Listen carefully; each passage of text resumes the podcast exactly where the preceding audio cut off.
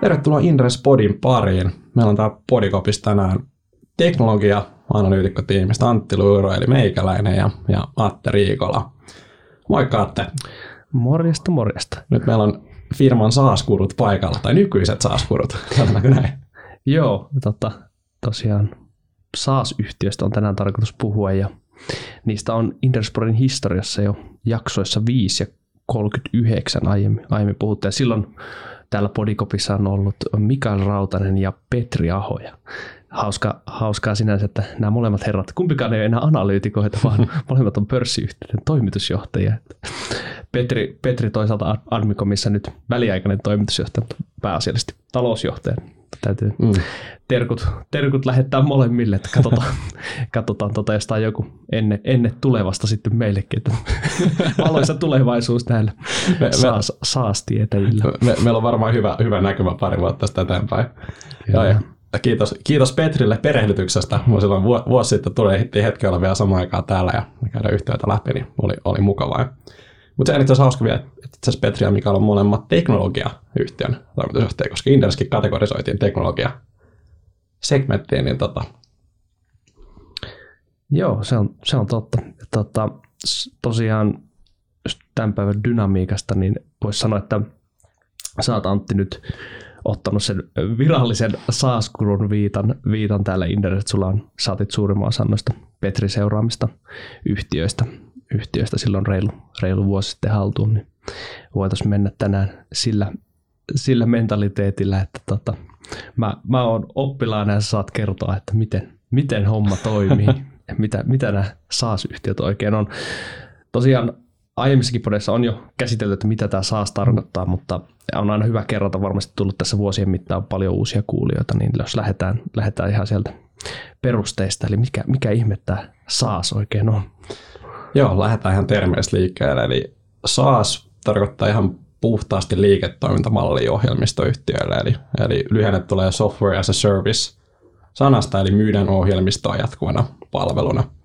Ja käytännössä mitä se, mitä se malli toimii, niin se tarkoittaa, että ohjelmistoyritys SaaS-yhtiö, niin se kehittää yhden version sen ohjelmistosta. Sitten sen asiakas ostaa tähän jatkuvan käyttöoikeuden, tähän samaan ohjelmistoon, ja sitten asiakas käyttää sitä internetin yli, eli, eli tota, esimerkiksi nettiselaimen kautta. Ja tota, silloin tämä yhtiö se kehittää yhtä tuotetta ja sitä käyttää iso määrä asiakkaita ja mitä suurempi määrä asiakkaita sitä käyttää, niin sitä skaalatuvampi se tuotteen kehitys ja ylläpito on. Eli, eli sitä paremmin pystytään sitä yhtä kehityskulujen massaa jakamaan sitten sillä asiakkaiden tulovirralla. Ja, ja tota, liiketoiminta on tosi, tosi jatkuvaa, eli yleensä, yleensä tulee sitten kuukausittain kuukausittain tulovirtoja tai joskus kolmen kuukauden etumaksu tai 6 kuukautta tai 12 kuukautta, mutta joka tapauksessa tosi ennustettavaa liiketoimintaa. Joo, tota, pitäisikö vielä se kertoa, että miten, miten tämä nyt eroaa niistä perinteistä on on-premise tai miksi sitä haluaa kutsua ohjelmistoyhtiöistä, joita edelleen osa toimii myös silläkin mallilla. Joo, käydään lyhyesti läpi se ja jutellaan myöhemmin vielä, että miksi tämä muutos on tapahtunut, mutta tosiaan tämä vanhempi malli tai perinteinen malli tähän ohjelmistoliiketoimintaan on tämä on-premise, eli asennetaan sinne asiakkaan omiin tiloihin tai omiin, omiin tota, omille servereille, omille tietokoneille se ohjelmisto. Ja, ja tota, yleensä se on myyty tämmöisellä kertalisessa, eli vähän niin kuin, että saat, ostat jonkun Windows 98-versio ja sitten sulla on se siellä, siellä sun koneella ja sitten tota, tulee niitä uusia versioita vuosien mittaan, mutta sun pitää erikseen sitten päättää, milloin sä ostat, ostat itsellesi uuden version. Eli, eli tota, siinä, on muuttunut aika paljon sun logiikka, logiikka siitä, että ennen piti tehdä se tulos käytännössä joka vuosi, kun saat niin ison osan tulovirroista heti, mutta nyt tässä SaaS-mallissa se on sitten tullut pitkäaikaiseksi ja, ja tulovirrat syntyy ajan yli. Niin siinä on aika iso kulttuurinen ero myös sitten SaaS-yhtiöllä ja sitten perinteisellä ohjelmistoyhtiöllä. Että tota, no asiakassuhteet olettavasti on huomattavasti pidempiä tässä SaaS-mallissa, koska sitä yhtä ohjelmistoversiota kehitetään koko ajan ja päivitetään jatkuvasti, kun tuossa vanhassa mallissa sitten on myyty se yksi, yksi versio ja katsottu sitten ehkä viiden vuoden päästä sitä mm. seuraavaa päivitysrundia, että siinä on tullut aika iso epäjatkuvuuskohtakin myös. Just näin, ja, ja myös sijoittajan kannalta tosi erilainen, erilainen dynamiikka, että ennen näitä on voinut katsoa hyvin PE-kertoimilla, että kuinka paljon tulosta yhtiö tekee ja arvottaa, mutta nyt se on itse asiassa on piilossa se tulos siellä tuloslaskelmassa ää, näissä yhteydessä, jutellaan siitä myöhemmin, myöhemmin lisää. Joo. Miten sitten vielä, tota, yleisesti kun aina puhutaan kun puhutaan SaaS-yhtiöistä, niin puhutaan myös pilvi, pilviyhtiöistä, niin onko, onko ne käytännössä aina sama asia vai onko siinä jotakin eroavaisuuksia vielä? Voiko, voiko olla SaaS, vaikka ei ole pilviyhtiö? Useinhan näitä käytetään molempia samassa lauseessa ja, ja käytännössä SaaS-yhtiöt on myös, myös pilvi, pilviyhtiöt tai siellä on heidän ohjelmisto pyörii, pyörii tota, pilvi-infran päällä. Et, tota, niin kun, jos miettii sitä, sitä tavalla, mitä se pilvi-ohjelmisto tarkoittaa, niin se tarkoittaa vaan sitä, että sulla ei ole, sulla ei ole niitä tota, servereitä, niitä tietokoneita, joissa se ohjelmisto pyörii, niin välttämättä sun omissa tiloissa, vaan se on jossain, jossain tuolla tota, pitkin, pitkin tota, maakuntia ja maita, ja sitten sä oikeastaan käytät sitä ohjelmistoa sit etänä internetin yli. Ja tota, nämä saas että miksi, miksi tämä on niin kun, käytännössä SaaS-yhtiöt on, on myös pilviohjelmistoja, niin tota, ää, on tosi vaikea ylläpitää semmoista yhtä versioa kaikille käyttäjille, jos ei sulla ole semmoinen yksi, yksi tota, pilvi infra, missä, missä sä pidät sen sun ohjelmisto. Eli jos sulla olisi vaikka 200 asiakasta ja kaikilla on niiden toimiston nurkassa joku serveri, missä sun ohjelmisto pyörii, niin sit kun sä haluat sen päivityksen laittaa sinne, niin sun pitää käydä, käydä kaikkia vähän läpi ja ne on todennäköisesti vielä vähän erilaisia, niin se ei vaan toimi se, toimi se tota, dynamiikka. Mutta tota, näissä niin kuin tietysti, jos miettii tätä pilvi arkkitehtuuria ja kaikkea tätä, niin tämä niin kuin, tavallaan jos miettii SaaS-yhtiöt sijoituskohta, niin nämä menee ehkä vähän pilkun väärän puolelle, että mitä kaikkea sieltä löytyy, mutta mut tota, yhtiöhän voi valita, että onko siellä omat serverit vai ostaako se sen joltain ulkopuoliselta toimijalta niin kuin Amazonilta, tai, tota, ää, tai haluatko se yhdistää näitä jotenkin, että heillä olisi vaikka asiakkaiden tiedot omilla servereillä, mutta laskentateho tulisi ulkoa ja, ja, tota, ja sitten voi, voi myös miettiä, miten, niin kun, miten sen asiakasympäristön sieltä erottaa, että kun tulee uusi asiakas, niin miten hänelle jaetaan se, se tota, laskentateho ja tieto, sieltä, sieltä infrasta. Mutta mut tavallaan nämä, on sellaisia, että, että ei, ei näitä tarvi, tarvi tota, sijoittajan ymmärtää kovin tarkalla tasolla, että sä oikeastaan näet, että onko se yhtiö tehnyt fiksut arkkitehtuurivalinnat siitä, että miten sen luvut kehittyy. Niin, tuo onkin just hyvä kysymys tuossa, jos lähdetään oikeasti niin yleisestikin teknologiayhtiössä porautuun todella todella syvälle sinne teknologiaan, niin se varsinkin tavalliselle sijoittajalle on hyvin vaikea erotella vaikka just mi- miten kilpailukykyinen joku ohjelmisto on toiseen nähden, mutta sitten pidemmässä juoksussahan sen kyllä sitten näkee niistä numeroista, että jos, jos toinen tekee kannattavaa kasvua ja toinen, toinen mörni vuodesta toiseen, niin siinä, siinä vaiheessa ehkä voidaan tehdä jotain johtopäätöksiä myös siitä. Mm ohjelmiston kilpailusta, vaikka siellä tietenkin on myös muitakin asioita, siis miten, miten myynti hoidetaan, mutta se tietenkin myös osittain linkittyy siihen ohjelmistoon. Kyllä, kyllä. Pitäisikö me sitten tuohon mennä tuohon toimialan murroksesta? Miksi, mikä vielä on se keskeinen syy, että miksi, miksi nämä SaaS-ohjelmistoyhtiöt on nyt, sanotaan, viimeisen kymmenen vuoden aikana varsinkin se esimarssi on ollut hyvin näyttävä. Ja tietenkin vielä pörssin puolella. Mm. Ehkä tässä ihan viime vuosina on, on vasta sijoittajat oikeasti huomannut ainakin valuaatioiden perusteella, miten, miksi nämä on näin houkuttelevia yhtiöitä. Joo, käydään vähän tätä murrosta läpi ja, ja mikä tässä on taustalla, missä se näkyy on käytännössä se, että, että melkein kaikki nämä SaaS-yhtiöt toimii kasvumarkkinoilla. Ja, ja sen takia nämä ehkä on, on sitten ansainnutkin näitä korkeampia kertoimia, koska on, heillä on ollut aika hyvä, hyvä ympäristö, missä, ää, missä, missä toimia, mutta käytännössä se, se murros, me puhuttiin vähän aiemmin tuosta on-premise-ohjelmistoista ja sitten näistä SaaS, pilvipohjaisista SaaS-ohjelmistoista, niin, niin oikeastaan se muutos, että mikä on mahdollistanut tämän, on se, että teknologia on yksinkertaisesti kehittynyt, eli se, että meillä tota, no, internet luonnollisesti mahdollistaa tämän, eli se, että sulle ei tarvitse olla se serveri ja se ohjelmiston laskenta ei tarvitse olla samassa paikassa kuin missä se käyttäjä on, ja, ja toisaalta sitten se laskentakapasiteetin hinta on laskenut, laskenut myös, ja, ja on tullut näitä palveluita, mistä sitä voi ostaa ostaa tämmöiseltä pilviyhtiöltä, että, että tota, ei tarvitse kaikkea rakentaa tota itse. Ja, ja, että on se pohja, mutta, mutta tavallaan kyllähän tämä, niin kuin, nämä on ihan luonnollisia kaupallisia ja asiakaskokemustyyppisiä etuja, mitä tästä, tästä lopulta sitten saa, mikä on sitten tehnyt sen, että, että nämä asiat on johtanut siihen, että SaaS on tullut yleisemmäksi. Et jos miettii, miettii niin kuin sitä kertalisenssimallia ihan vaan asiakkaan näkökulmasta, niin tavallaan myyjä tulee myymään sulle sen ohjelmisto ja sanoo, että hei, tässä on tämä sun kopio tästä meidän ohjelmistosta, että toivottavasti tykkäät, että me nyt päivitetään, jos, jos tästä löytyy jotain tietoturva-aukkoja, mutta have, have fun. Rahat tulee tilille, myyjän perävalot vilkahtaa ja, ja, ja sitten näkyy viiden vuoden päästä uudestaan seuraava ohjelmistoversion kanssa, että joo, että mitäs maistusko taas, taas uusi versio. Jos miettii, mikä toi on, niin kuin, miltä tuntuu sille asiakkaalle, että, että tota, sä, niin kuin, sulta rahastetaan heti, heti se, tota, se, se tota, siitä ohjelmistosta ja sen jälkeen saat, saat periaatteessa tuottanut suurimman osan jo sille, sille toimittajalle. Siellä oli se aiemminkin tämmöisiä ylläpito-velotuksia, mutta ne oli aika pienessä roolissa. Ja ehkä hyvä vertaus tästä on just se, että on välillä uutisissa näitä, että joku kunnanvirasto vaikka yrittää sinnitellä jollain tosi vanhalla Windowsin versiolla ja Microsoft ei enää ole päivittänyt sitä pitkään aikaa ja siellä on niin kuin aukkoja täynnä tietoturvaa ja näin, mutta kun ne on kerran maksanut, niillä on joku ohjelmisto käytössä, niin ei halua tavallaan mennä siihen seuraavaan, mutta mutta tämä ei ole myöskään se asiakkaan etu, koska sitten, sitten todennäköisesti heidän toiminta kärsii siinä, siinä samalla.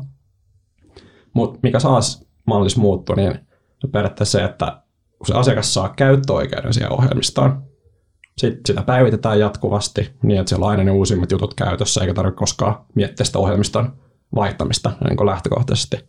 Ja sitten tämä yhtiö, joka sen sulle toimittaa aina apuna, jos tarvii siihen käyttöön, käyttöön tukea, koska joka kuukausi pitää periaatteessa ansaita se oikeus, että, että se asiakas maksaa sulle siitä ohjelmistosta, niin, niin se motivaatio sieltä toimittajan puolta on, on tosi erilainen. Ja niin kuin mikään ei sano, etteikö siinä vanhassa mallissa olisi voinut tehdä samaa, mutta mutta tavallaan tässä se on elinehto sille, sille mallin toimimiselle, että on, on tota, hyvä, hyvä asiakaskokemus. Niin toi on ehkä se keskeinen, keskeinen juttu, mikä, mikä siinä on, tota, on, on muuttunut.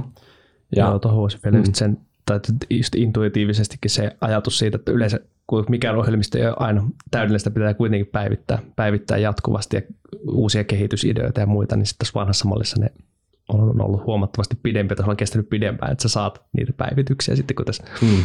SaaS-mallissa, kun se alkaa niin ketterä ja ne arkkitehtuurit on rakennettu sitten, että niitä päivityksiä voi helppo päivittää tai ainakin viikoittain, että se, niin kuin, se kehitys on vaan niin paljon nopeampaa ja se hmm. sit helpottaa kaikki asiakkaiden arkea niin paljon, että hyvin, hyvin, hyvin selkeä tuo, tuo puoli, että miksi, miksi myös asiakkaat on siirtynyt käyttämään näitä. Ja sitten myös ehkä se, just se kustannusten ennakoitavuus, mm. koska siinä vanhassa mallissa olet joutunut ostamaan niitä lisenssejä, ja jos sä ostat vaikka viideksi vuodeksi, niin sä et välttämättä tiedä paljonko sulla on niitä käyttäjiä, niin tässä, tässä mallissa sitten just, että se kuukausivelotuksella ja usein just käyttömääriin tai käyttäjämääriin sidottuna se hinnoitteluun, niin pystyt sitten skaalaamaan sitä sen mukaan vaikka jopa kuukausitasolla, että mm. paljonko, paljonko haluat ostaa, ostaa sitä ohjelmistoa.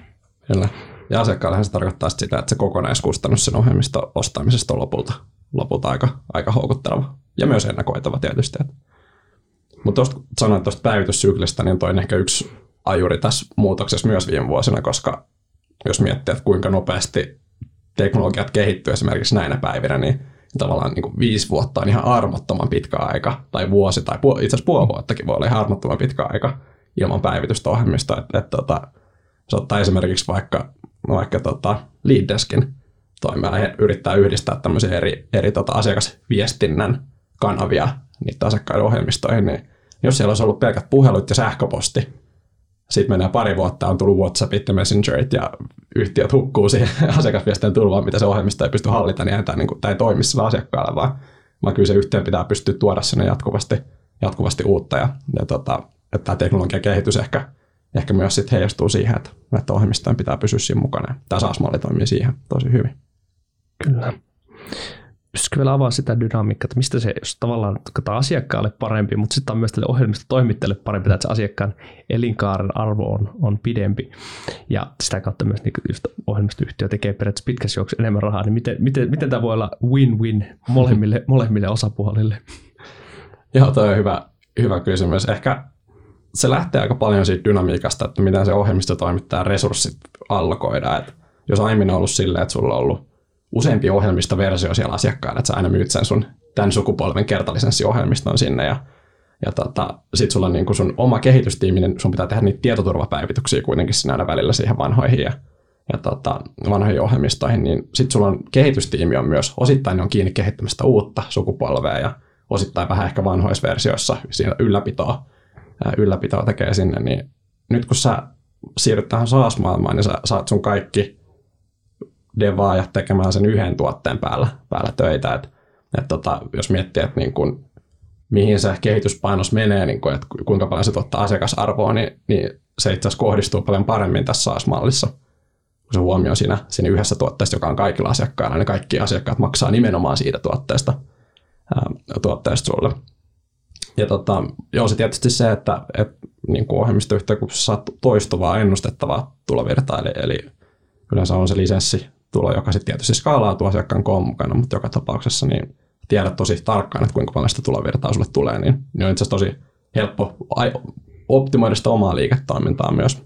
Joo, toi on hyvä, hyvä pointti, että just miettii vaikka sen SaaS-yhtiön talousjohtajan näkökulmasta, jos suunnitellaan vaikka tässä kohtaa vuotta ensi vuodelle investointia. Sä suunnilleen tiedät sen sun, paljonko sun asiakas poistuma on siitä historiallisesta datasta, sä tiedät paljonko sulla on sitä jatkuvaa kuukausilaskutusta, niin siinä on aika helppo. Ja sitten oletettavasti tässä kohtaa sä oot tehnyt jo myyntiä sinne ensi vuoteen ja siellä alkaa niitä uusia sopimuksia, niin pystyy aika hyvin sitten myös jo niitä kasvupanostuksia tai muita investointeja suunnittelemaan etukäteen, mm. kun taas sitten tuossa vanhassa mallissa, niin se on kuitenkin aina on myytävän lisenssit joka vuosi, niin. joka vuosi sitten jonnekin. Ja sun pitää toivoa, että se seuraava ohjelmista sukupolvi pärjää, ja sä et tiedä sitä, mm. tiedä sitä etukäteen. Että et kyllä toi, niin, sillä ohjelmistoyhtiöllä niin se, mihin tämä, tämä kaikki johtaa, on tavallaan se, että sulla on niitä syvempiä, pidempiä ja arvokkaampia asiakassuhteita, mitä sä saat, saat luotua. Ja, ja sitten toi niin kun kustannusten skaalatuvuus tulee sieltä lopulta läpi, eli se, että kun sulla on tehokas, tehokas tota, tapa, tapa tota,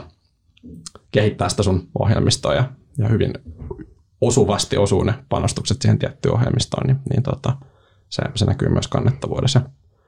Ja, tota, ja sanoitkin tuon, tuon niin päivityssyklin tuossa aiemmin, että se on paljon halvempi, halvempi tota, laittaa se sinne sun yhteen, yhteen tota koodikantaa se uusi, uusi päivitys ja se valuu sieltä sinne, sinne asiakkaalle, kun se, että sä rupeat lähettää CD-tä tonne ympäri maailmaa. Ja, ja ei, ei, sillä ei toi, ei toi niin vanha mallin ohjelmisto enää ole tarvittu tuolla tavalla tehdä, mutta niinhän se aiemmin oli. Mm. Että ei sulla ollut muuta tapaa ennen internettiä kuin lähettää, lähettää tuota uudet CD, CD tonne ympäri maita ja mantoja. Mutta.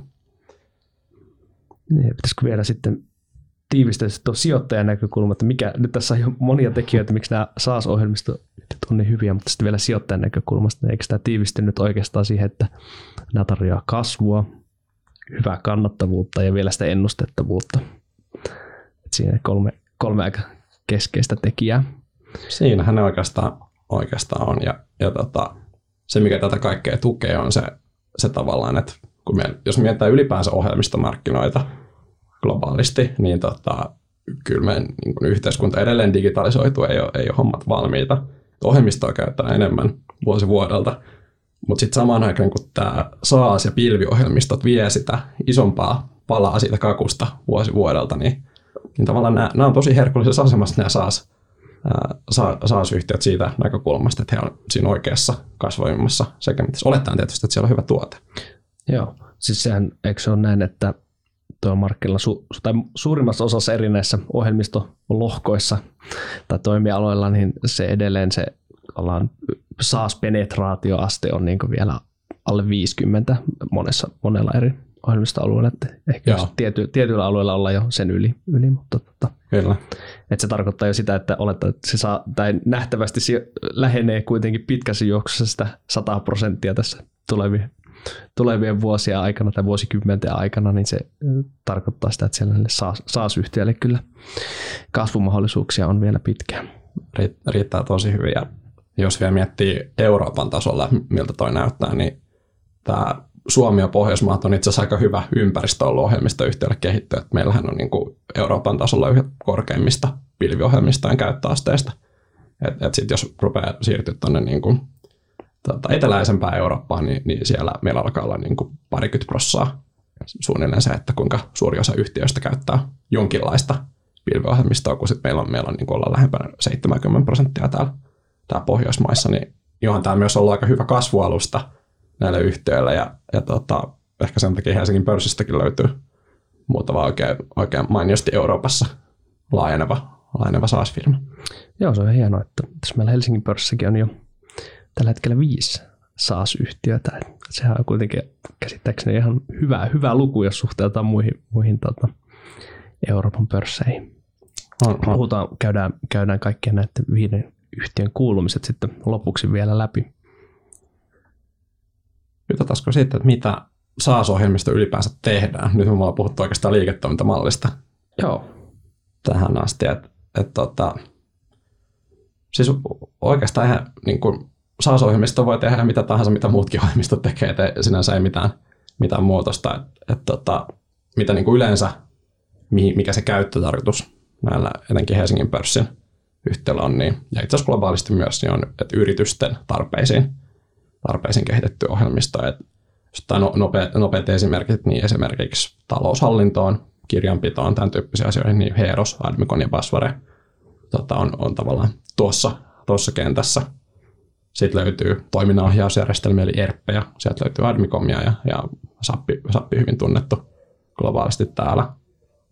Yrityspalveluita, eli tämmöisiä yhtiöiden sisällä, kun tehdään palvelupyyntöä, niin, niin Efekte, ServiceNow löytyy sieltä. Ja, ja näitä löytyy paljon. Sitten siis asiakaspalvelu, asiakasviestinnän ohjelmistot löytyy Leaddesk ja verkkokauppa-alusta ja Shopifyta ja asiakastietojärjestelmiä, CRM, Salesforce ja HubSpot. Ja näitä löytyy tosi paljon oikeastaan niin kuin, hauska juttu on se, että niin kuin melkein minkä tahansa sanan, kun sä kirjoitat tuonne nettiin ja laitat perään, perään software, niin sieltä löytyy firma, joka, joka, joka tekee siihenkin, siihenkin ohjelmistoa. Et, et, tota, tosi paljon löytyy, löytyy tota, erilaisia käyttötarkoituksia.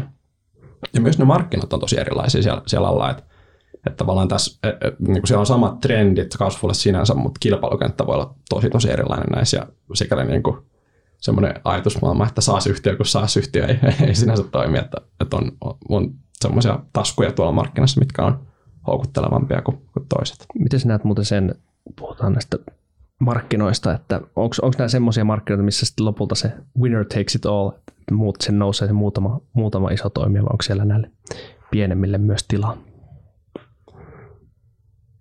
Tuo on hyvä kysymys ja ehkä sitä voisi niin kuin lähtökohtaisesti ajatella sitä kautta, että, että kun miettii, miten niin kuin skaalautuvaa tämä näiden firmojen toiminta on, eli jos sä tavallaan pystyt sen sun yhden ohjelmiston viemään tosi suuren osan sitä markkinaa, niin sä otat sieltä isommat tulovirrat, sulla on niin kuin suurin kapasiteetti panostaa siihen ohjelmistoon ja, ja tota, kehittää sitä ja ylläpitää sun kilpailukykyä, niin, niin tota, kyllä hyvin monessa segmentissä sieltä lähtee nousemaan sellaisia, sellaisia tota, kär, kärkinimiä, mutta toisaalta sitten sit on myös se, että moni näistä ongelmista, mitä nämä ohjelmistot ratkaisen, voi olla sen verran laajoja, että sit sieltä ei löydy semmoista yhtä toimijaa, joka pystyisi kaiken, kaiken ratkaisemaan. Ja, ja tota, esimerkiksi tuo niin Basvaren kohden markkinassa on, on vieläkin tosi tosi hajanainen markkina, vaikka, vaikka tota, tavallaan noita ostolaskuja on tässä pyörinyt jo, jo usean, usean vuosikymmenen. Että et se ei ole myöskään tavallaan itseisarvo, että, että näin tapahtuu.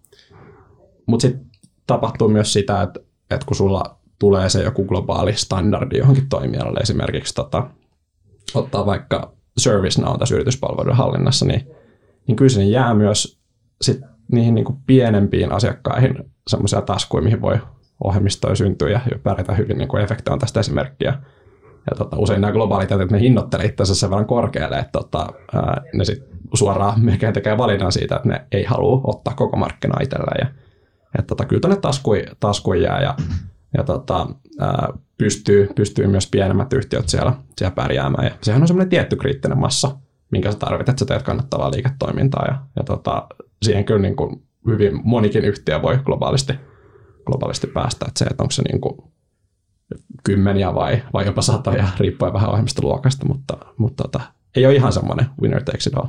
Joo, eli pienille erikoistuneille toimijoille löytyy omat niche-taskunsa myös markkinalta. Ja se on kyllä munkin mielestä ollut huomattavissa, että kyllä. asia on näin. Sitten tosiaan suuri osa SaaS-yhteisöstä tuntuu, että painottuu just tuonne yritys, yritysohjelmistoihin, mm. mutta kyllähän niitä kuluttajapuolellakin on se vähän mitä, mitä, mitä mieltää SaaS-yhtiöksi, koska no, esimerkiksi joku Dropbox on hyvä, hyvä mm. pilvi, pilvitallennustila, pystyt sitä kuukausimaksulla ostaa. Kyllähän periaatteessa esimerkiksi Googlen palvelut, Gmailit, mm. Gmailit ja ynnä, ynnä muut on, voi myös ajatella periaatteessa SaaS, SaaS-palveluna myös. Mm, kyllä. Kuluttajan näkökulmasta on, onhan näitä. Miten sitten meidän tota, Inderesin sijoitusfoorumilla on ollut, ollut aika paljon keskustelua kuuteesta ja sitäkin, sitäkin on rinnastettu monesti, kun se on ohjelmistoyhtiö, niin sitä on rinnastettu varsinkin arvostuksen perusteella näihin SaaS-yhtiöihin. Niin mitä mitä sä oot siitä mieltä, onko, onko QT SaaS-yhtiö? Joo, mehän ollaan itse itse tota, käytetty analyysissä sitä SaaS-verrokkiryhmää kuutele, kuutele eli tota, ää, jos miettii ihan teknisesti ottaen, onko QT SaaS-yhtiö, niin ei. Et, et, et jos mietitään, että siellä pitäisi olla tavallaan se, se niin kuin pilvipohjainen arkkitehtuuri ja käytetään tavallaan internetyylistä ohjelmistoa ja näin, niin, niin, niin kuin teknisesti ottaen ei, ei mutta tota, jos me mietitään sitä kuuteen liiketoiminnan luonnetta, niin siinä on niin paljon samaa siinä jatkuvuudessa ja skaalautuvuudessa, että tota, se on, se on niin kuin hyvinkin relevantti vertailla, vertailla sitä, sitä SaaS-yhtiöä. Et, et esimerkiksi tuossa viime vuoden lopussa, kun tuli tämä QT 6.0, uusi, uusi versio heidän ohjelmistokehitystyökaluista, niin, niin tota, silloin he siirtyivät tämmöiseen jatkuviin lisensseihin. Eli käytännössä tosi samanlainen kuin tämmöinen SaaS, SaaS-lisenssi. Eli käytännössä maksat, maksat siitä, että sulla on oikeus, oikeus siihen, tota, siihen kuuteen kehitys, kehitysframeworkiin ja, ja, ja, ja näihin työkaluihin. Ja tota, heillä on myös tätä, ää, tätä niin kuin runtime-tulovirtaa, eli, eli he saa tuloja siitä, kun heidän asiakkaat on kehittänyt tuotteen, tuotteen kuutella ja, ja maksavat sit siitä, siitä tietyn komission, kun tuote lähtee markkinoille, niin toi on itse asiassa tosi samanlainen tulovirta kuin esimerkiksi Heroksella tai Basparella on transaktiotulot. Että he laskuttaa siitä, että kun asiakkaat käyttää, käyttää tota, ää, lähettää laskuja heidän, heidän ratkaisun kautta. Tässä on tavallaan sama dynamiikka, että sä ostat sen ohjelmiston tai sä ostat sen, sen tota, tuotekehitystyökalun koodikirjaston itsellesi ja sitten siitä, niin kun, kun sä käytät sitä, niin sieltä, sieltä otetaan sitä, sitä tulovirtaista takaisin. Niin kokonaisuudessaan tämä no, dynamiikka on tosi samanlainen, mutta, mutta ei tämä varsinaisesti, varsinaisesti SaaS-yhtiö ole. Joo, jos kuuteen kasvu- ja kannattavuuslukuja katsoo, niin ne, ainakin, ne on ainakin se aika huikean SaaS, SaaS-yhtiön näköiset kyllä jo tällä hetkellä. Kyllä, tosi, tosi skaalautuvaa ja, ja tota, kauniisti kasvavaa bisnestä. Siitä onkin hyvä ehkä hypätä vielä siihen, jos tiivistetään että miltä, miltä semmoinen hyvä tai erinomainen SaaS-yhtiö mm. näyttää lukujen valossa. Joo, kyllähän se ihan yksinkertaisesti, kun korkeatasoa katsoo, niin se näkee siitä, että se yhtiö kasvaa ja se kasvu skaalautuu vahvistavaksi kannattavuudeksi. Näin niin kuin ihan, ihan korkealla tasolla, jos, jos sitä miettii. Totta kai siellä on alla sitten, alla sitten enemmän, enemmän juttuja, mutta noi, mistä noin kaksi kertoo? Se kasvu kertoo siitä, että ää, sulla on markkina, missä sun tuote pärjää, ja sulla on myös löytänyt reseptejä, miten sä viet sitä sun tuotetta sinne markkinalle tehokkaasti. Ja se, että sun kannattavuus skaalautuu, niin se kertoo siitä, että sä osaat pyörittää sitä SaaS-bisnestä niin kuin SaaS-bisnestä pitäisi pyörittää, eli skaalautuvana niin, että sä et ole, sä et ole laittanut itse esimerkiksi solmuun arkkitehtuurivalinnoilla niin, että sä et pystykään skaalautumaan, vaan sulla pitää rekrytoida samassa tahdissa, kun, kun kasvu tulee. Ja noin niin korkealla tasolla sen, sen kertoo ja, ja noista luvuista hyvin, hyvin nopeasti näkee sen, että miten, tota, miten se yhtiö, yhtiö pärjää. Olisiko pureutua sitten siihen ensimmäisenä siihen itse kasvuun ja siihen kasvun dynamiikkaan, koska silläkin on aika paljon, paljon eroja, että miten, miten tavallaan hyvä, hyvä se kasvu periaatteessa on, ja se heijastuu myös sit sinne kannattavuuteen pitkässä juoksussa. Yleisestihän tosiaan lähes kaikilla SaaS-yhtiöillä se markkinahan jo itsessään kasvaa ja on suuri, ja varsinkaan pienemmillä yhtiöillähän sehän ei vielä sinänsä mitään kerro, että sulla on suuri ja kasvaa markkina, se on, se on mm. kaikille sama, mutta se antaa sen hyvän, periaatteessa hyvän myötä tulee lähtökohdat sille, mutta sitten jos katsoo sitä liikevaihtoa, että sehän voi tulla joko uusilta asiakkailta, kun voitetaan uusia asiakkuuksia, tai sitten vanhoilta asiakkailta, miten sä purkaisit tätä dynamiikkaa auki. Että kumpi, kumpi on periaatteessa parempaa, parempaa, jos katsotaan sillä tiettyjä saasmetriikoita sitten. Mm. Niin, tämä voisi ajatella ehkä silleen, että meillä on niin kuin se asiakaskanta, mikä sillä yhtiöllä on, eli tietty määrä asiakkaat, jotka maksaa, maksaa sulle. Se on, se on vähän niin kuin ämpäri, missä on vettä, mutta sitten siinä ämpärissä on pieni reikä siellä pohjassa. Ja, sieltä valuu pikkuhiljaa niitä asiakkaista pois. Ja, ja tätä kutsutaan churniksi, eli asiakaspoistumaksi. Eli, eli tota, joskus firmoja menee konkurssiin, jotkut firmat, niiden tota, bisneksellä menee hyvin, niiden koko luokka pienenee, tai, tai joskus ne, ne saattaa jopa niin kuin vaihtaa toiseen ohjelmistoon. Et, tota, toi, toi niin kuin toinen, mutta sitten samaan aikaan sieltä, sieltä löytyy niitä, niitä kasvavia yhtiöitä, eli ne, jotka tarvitsevat koko ajan uusia lisenssejä tai, tai semmoisia asiakkaita, jotka haluaa laajentaa sun ohjelmiston käyttöä vaikka toiseen, toiseen moduuliin. Ja, ja, ja tota, tuossa on tavallaan se, mitä tapahtuu sille nykyiselle asiakaskannalle. Mutta sitten on se toinen puoli, miten saat niitä uusia asiakkaita siihen, siihen mukaan. Ja jos mietitään, mikä on sille SaaS-yhtiölle halvinta kasvua ja helpointa kasvua, niin se on yleisesti se nykyisen asiakaskannan kasvattaminen. Et jos tavallaan mietit, että, että niin kun että se on tosi luontaista, koska tavallaan se, että sulla on olemassa asiakas jo ja se niin kuin myynnin kasvu voi tulla siitä, että ne vaan laittaa sulle viestiä, että hei, me tarvitaan lisää lisenssejä. Done, mm. sä, sait, sä sait kasvua. Vai onko se niin, että sä oot, tota, sä oot ensin niin kuin pommittanut markkinointiviesteillä näitä niin kuin ostopäätöksentekijöitä jossain uudessa yhtiössä ja, ja sitten sä oot käynyt tapaan niitä pari kertaa ja tehnyt sopimusneuvotteluja ja sitten näyttänyt, miten sun ohjelmisto toimii ja tehnyt demoja ja, ja tota, jonkun trial periodin tehnyt, tehnyt siellä, niin tavallaan se työmäärä, mikä menee siihen uuden kasvu niin kuin sopimuskanta euron saamiseksi, niin se on paljon pienempi, jos sen pystyy tehdä siellä nykyisessä asiakaskannassa ja, ja sen takia tavallaan se niin kuin matala asiakaspoistuma ja sitten se, että ne nykyiset asiakkaat kasvaa, niin se on, se on tosi, tosi arvokasta.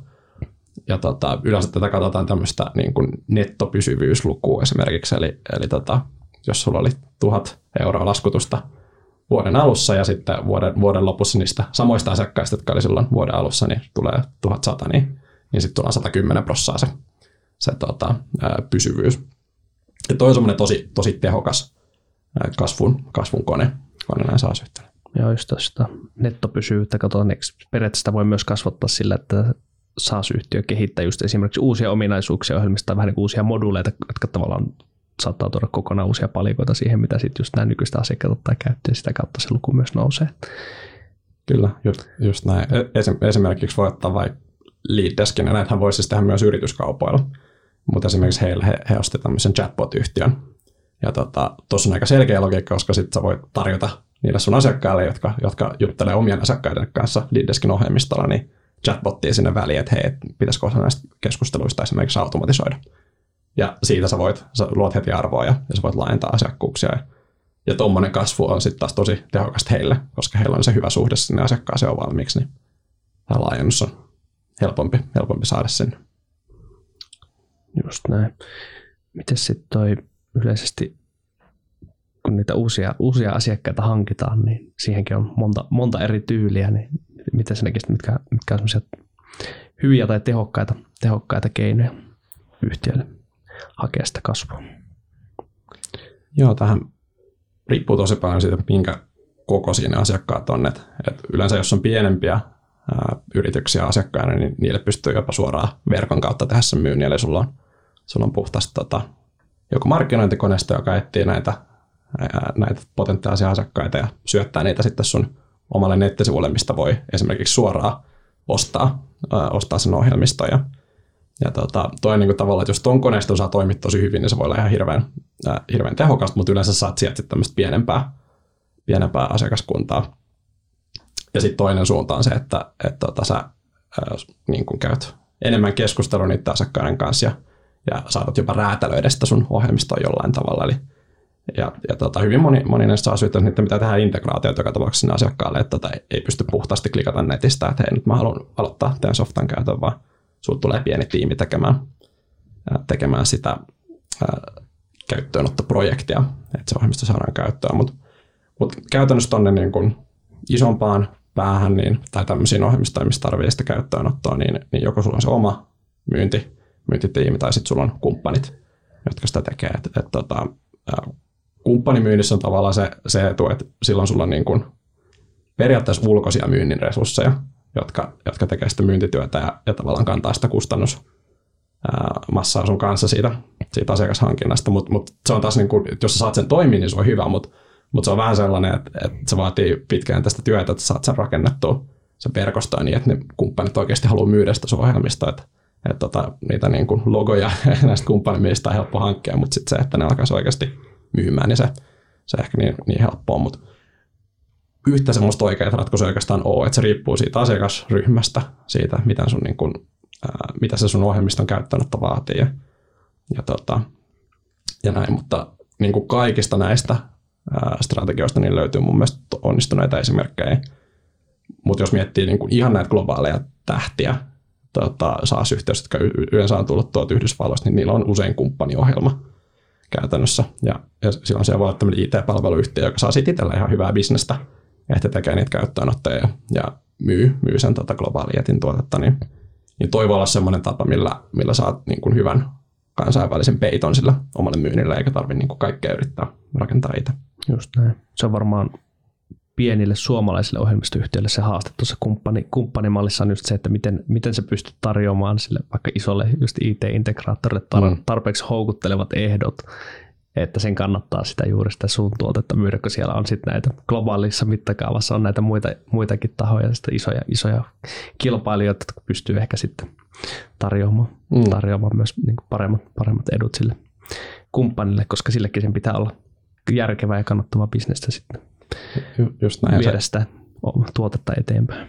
Ja se kumppanihan, sehän täytyy niin kuin, se kilpailee käytännössä se saa yhtiön ratkaisu niiden muiden ratkaisuiden kanssa. Se kumppani tekee kanssa semmoisen pienen valinnan, että mikä, niin kuin, mikä tota, ratkaisu on se, millä me pystytään myymään, myymään sitä asiakkaalle.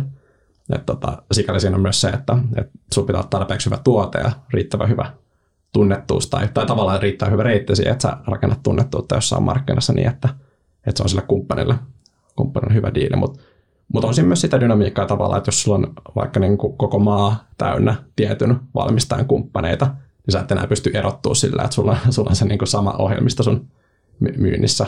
Ja silloin tämmöiset, tämmöisissä paikoissa voi myös avautua paikkaa näille haastajille siellä markkinassa, että, että, että silloin se kumppani pystyy siellä erottautumaan.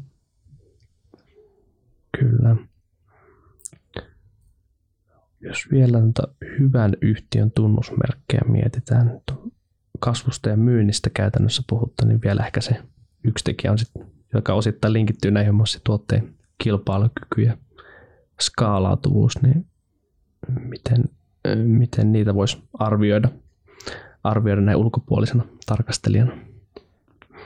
Joo, toi on tosi vaikea määrittää niin kuin tarkasti, että mikä on joku tuotteen, tuotteen kilpailukyky, koska sehän niin kuin, se riippuu ihan siitä tavalla, että minkä asiakkaan kanssa juttelet ja, ja tota, ää, mitkä niin kuin kilpailu, kilpailijat on siellä sun markkinoilla ja näin. Että et tavallaan ehkä se, se, mistä sitä näkee, että onko tuote kilpailukykyinen, niin, niin se usein se näkyy siitä kasvusta, että onko tämä, onko tämä yhtiö onnistunut kasvamaan – mutta jo, joskus sekoittuu siitä, että on, siihen, että, että onko se yhtiö osannut rakentaa sen myynnin hyvin, koska se on tavallaan, jos on kasvava markkina, niin jos sulla on kilpailukykyinen tuote ja hyvä reitti viedä sitä markkinaa, niin sä, sä käytännössä kasvat. Mutta sitten, että et esimerkiksi jos yhtiö ei kasva, niin johtuuko se tuotteesta vai huonosta myynnin toteutusta, niin se, se on itse tosi, ää, tosi vaikea sanoa. Mutta kyllä näistä näkee sitten, että niin löytyy erilaisia asiakasarvioita, niin kuin tutkimusyhtiöiden vertailuja ja, näin, mistä saa vähän viitteet siitä, että, että mihin, mikä, ainakin mikä se mielikuva näistä tuotteista on. Ja tota, Mutta mut yleensä, yleensä just se näkee niin tuon yhdistelmän, että onko löytynyt hyvä myynti, myynti tota, kanava ja kyky toteuttaa sitä ja, ja sitten tuotteen kilpailukyky samaan aikaan sieltä kasvusta. Että se on yleensä se, se tehokkain tota, tapa tämä todentaa, mutta mutta samaan aikaan niin kuin, y, y, ei ole olemassa yhtä tuotetta, joka toimisi loistavasti jokaisessa markkinan, markkinasegmentissä. Et, niin kuin puhuttiin vähän noista, että tuleeko globaaleja jättejä, jotka vie nämä markkinat, niin, niin nekään ei ole kilpailukykyisiä jokaisessa segmentissä. Että se, että sulla on semmoinen niin kuin kymmenien tuhansien ihmisten organisaatiolle optimoitu ratkaisu, niin se ei välttämättä ole se, minkä se sadan hengen firma haluaa, haluaa itselleen ostaa niin kuin hintapisteen tai monimutkaisuuden tai joustavuuden kannalta. Eli Eli tota, ää, kyllä tässä niin kuin se yhteen pitää myös osaa löytää se tasku sieltä markkinoilta, mihin se, mihin se oma tuote, tuote toimii. Mutta on ehkä semmoinen toi kilpailukyky, että se asettaa semmoisen tietyn katon sille, sille kasvulle, että et, et, niin kuin jossain vaiheessa sä vaan törmäät enemmän semmoisia asiakkuuksia, missä, missä sun tuote ei enää ole, enää ole kilpailukykyinen ja silloin se, se alkaa rajoittaa sitä, sitä sun kasvua, mutta, mutta se, ei niin kuin, se ei kuitenkaan estä estä sitä myyntiä. Että et niin on semmoisia asiakaskeissejä, mihin sä menet sisään ja siellä on muita kilpailijoita ja sitten sun ohjelmista saa olla vähän sinne päin ja sä silti saat sen kaupan, kaupan tehtyä, mutta tässä, tässä on ehkä se dynamiikka, että kun tämä markkina kasvaa nyt niin vahvasti, niin se, että mitä tapahtuu sitten, kun tämä markkina ei enää kasva yhtä vahvasti ja nämä toimijat oikeasti on, on niin kuin kalistelee, kalistelee tuolla niin kuin sapeleita, niin onko se, siitä, onko, se, onko se tilanne sitten erilainen. Et, et, tota, vähän monioloittainen vastaus, mutta mut, tämä tää, tota, tää on semmoinen jatkuvasti seurattava asia näissä yhteydessä, eihän toi myöskään staattinen toi kilpailukyky, että et sulla voi olla niin kuin, tänä vuonna kilpailukykyinen tuote, mutta kolmen tai viiden vuoden päästä niin voi olla, että sä et ole tehnyt oikeita valintoja ja, ja, ja sen menettää. Mm. Varmaan yksi tärkeä tekijä on myös just se ohjelmisto skaalautuvuus, että sulla oikeasti on vaan se yksi ohjelmistoversio, eikä siihen lähdetä tekemään mitään räätälöintiä esimerkiksi jotenkin yksittäisten isompien asiakkaiden tarpeiden mukaan tai rakentaa erillisiä kilkkeitä, koska sittenhän se monistettavuus alkaa pikkuhiljaa siitä hävitä, kun sulla rupeaa olla niitä erillisiä, erillisiä purkkaviritelmiä siellä sitten asiakkaalle toiselle, mutta ainoastaan sitten tuotekehityksessä fokusoida siihen, että jos, jos on jotain toiveita asiakkaiden suunnalta, niin ne pitää olla sitten semmoiset, että ne pystytään monistamaan käytännössä kaikille siihen Just. ohjelmistoon. se, se, se näkyy sitten pitkässä juoksussa varmasti siinä kannattavuuspotentiaalissa ja olet, että onko sulla skaalautuva tuote vai sitten, että sulla on paljon räätälöintiä. Että, että mm. kasvu, kasvua voi tulla molemmilla, mutta sitten se tavallaan kannattavuus voi jäädä siinä kohtaa huomattavasti matalammaksi, jos sun pitää, pitää periaatteessa ylläpitää kuitenkin sitten monelle asiakkaalle vähän erityyppistä ohjelmista. Kyllä, sen pystyy rapauttamaan helposti se oman kilpailukyvyn sillä, että tekee, tekee huonoja ratkaisuja, mutta, mutta tavallaan toi, kun mainitsit tuon räätälöinnin, niin toi on myös hyvä nostaa esiin se, se että kaikki räätälöinti ei ole huo, huonosta. Että mm. et sä voit tehdä sen myös niin, että et tota, sä pidät sen sun ydintuotteen ennallaan ja sitten sä kehität sille asiakkaalle hänen omaan ympäristöön jonkun pienen palasen, mutta sitten sä et tee sun omaan tuotteeseen semmoisia erikoisia muutoksia, mikä tarkoittaa, että kun sä itse teet päivityksiä jatkossa, niin ne, ne tulee sitten kaikille samaa kautta, eikä jää semmoista ylläpitovelkaa, että näitä eri kilkkeitä, mitä olisi eri asiakkailla pitäisi sitten sit ylläpitää. Just näin, hyvä, hyvä tarkennus tähän kohtaan. Pitäisikö me sitten puhua vähän tota, näiden SaaS-yhtiöiden arvon määrityksestä? Sehän tietenkin meitä täällä Interesillä myös huomattavan paljon kiinnostaa. Niin jos lähdetään ihan purkaa sitä, että mistä, mistä näissä yhtiöissä arvo, arvo käytännössä muodostuu? Joo, ehkä voisi aloittaa siitä, että puretaan pikkasen palaan sitä niitä firman lukuja, koska niin kuin se yleinen kysymys, mikä SaaS-yhteydessä tulee, on se, että hetkinen, että näiden tulospohjaiset kertoimet on tosi korkeat. Että et hetkinen, onko tämä nyt, niin kuin, nyt tosi kallis vai, vai miten tätä pitäisi ajatella. Ja se, mistä se johtuu, on se, että niin kuin SaaS-firmassa on oikeastaan kaksi bisnestä sisällä. Jos toinen on tota, todella kannattava jatkuva liiketoiminta, eli ne nykyiset asiakkaat ja niiden ylläpito. Ja mä välillä teen tämmöisiä laskelmia noille firmoille, mitä seuraan, ja ihan niin kuin mielenkiinnosta, että mitä tapahtuu, jos mä siirrän tota, ison osan myynnin resursseista tai asiakasresursseista sinne niin kuin uusasiakashankintaan, että mitä, minkälainen kannattavuus sillä nykyisellä bisneksellä on. Ja No, näissä on tosi usein firman EV-EBIT voi olla jotain luokkaa 10x, kun on siirretty se tavallaan selvästi tappiollinen asiakashankintaliiketoiminta siihen, siihen ulkopuolelle. Ja se, mikä tässä on jännä, tai niin kuin jos, jos miettii, mikä tässä on se logiikka, niin on se, että, että SaaS-yhtiössä kasvuinvestointi tehdään suoraan siellä tuloslaskelmassa.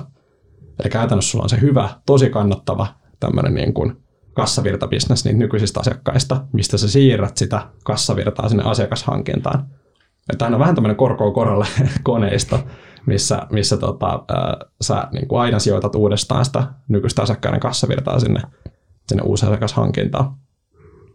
Ja tämä on tavallaan tota, niin kuin, että jos miettii, että voisiko firma lopettaa sen asiakashankinnan, niin, niin, niin kuin, e-, eihän ne käytännössä tekisi näin, että silloin sä rapautat sitä sun kilpailukykyä ja ja tota, jos sä et kasva suuremmaksi näillä kasvavilla markkinoilla, niin sä et, sä et käytännössä pysty niin kuin investoida niin paljon tuotteeseen kuin muut ja näin.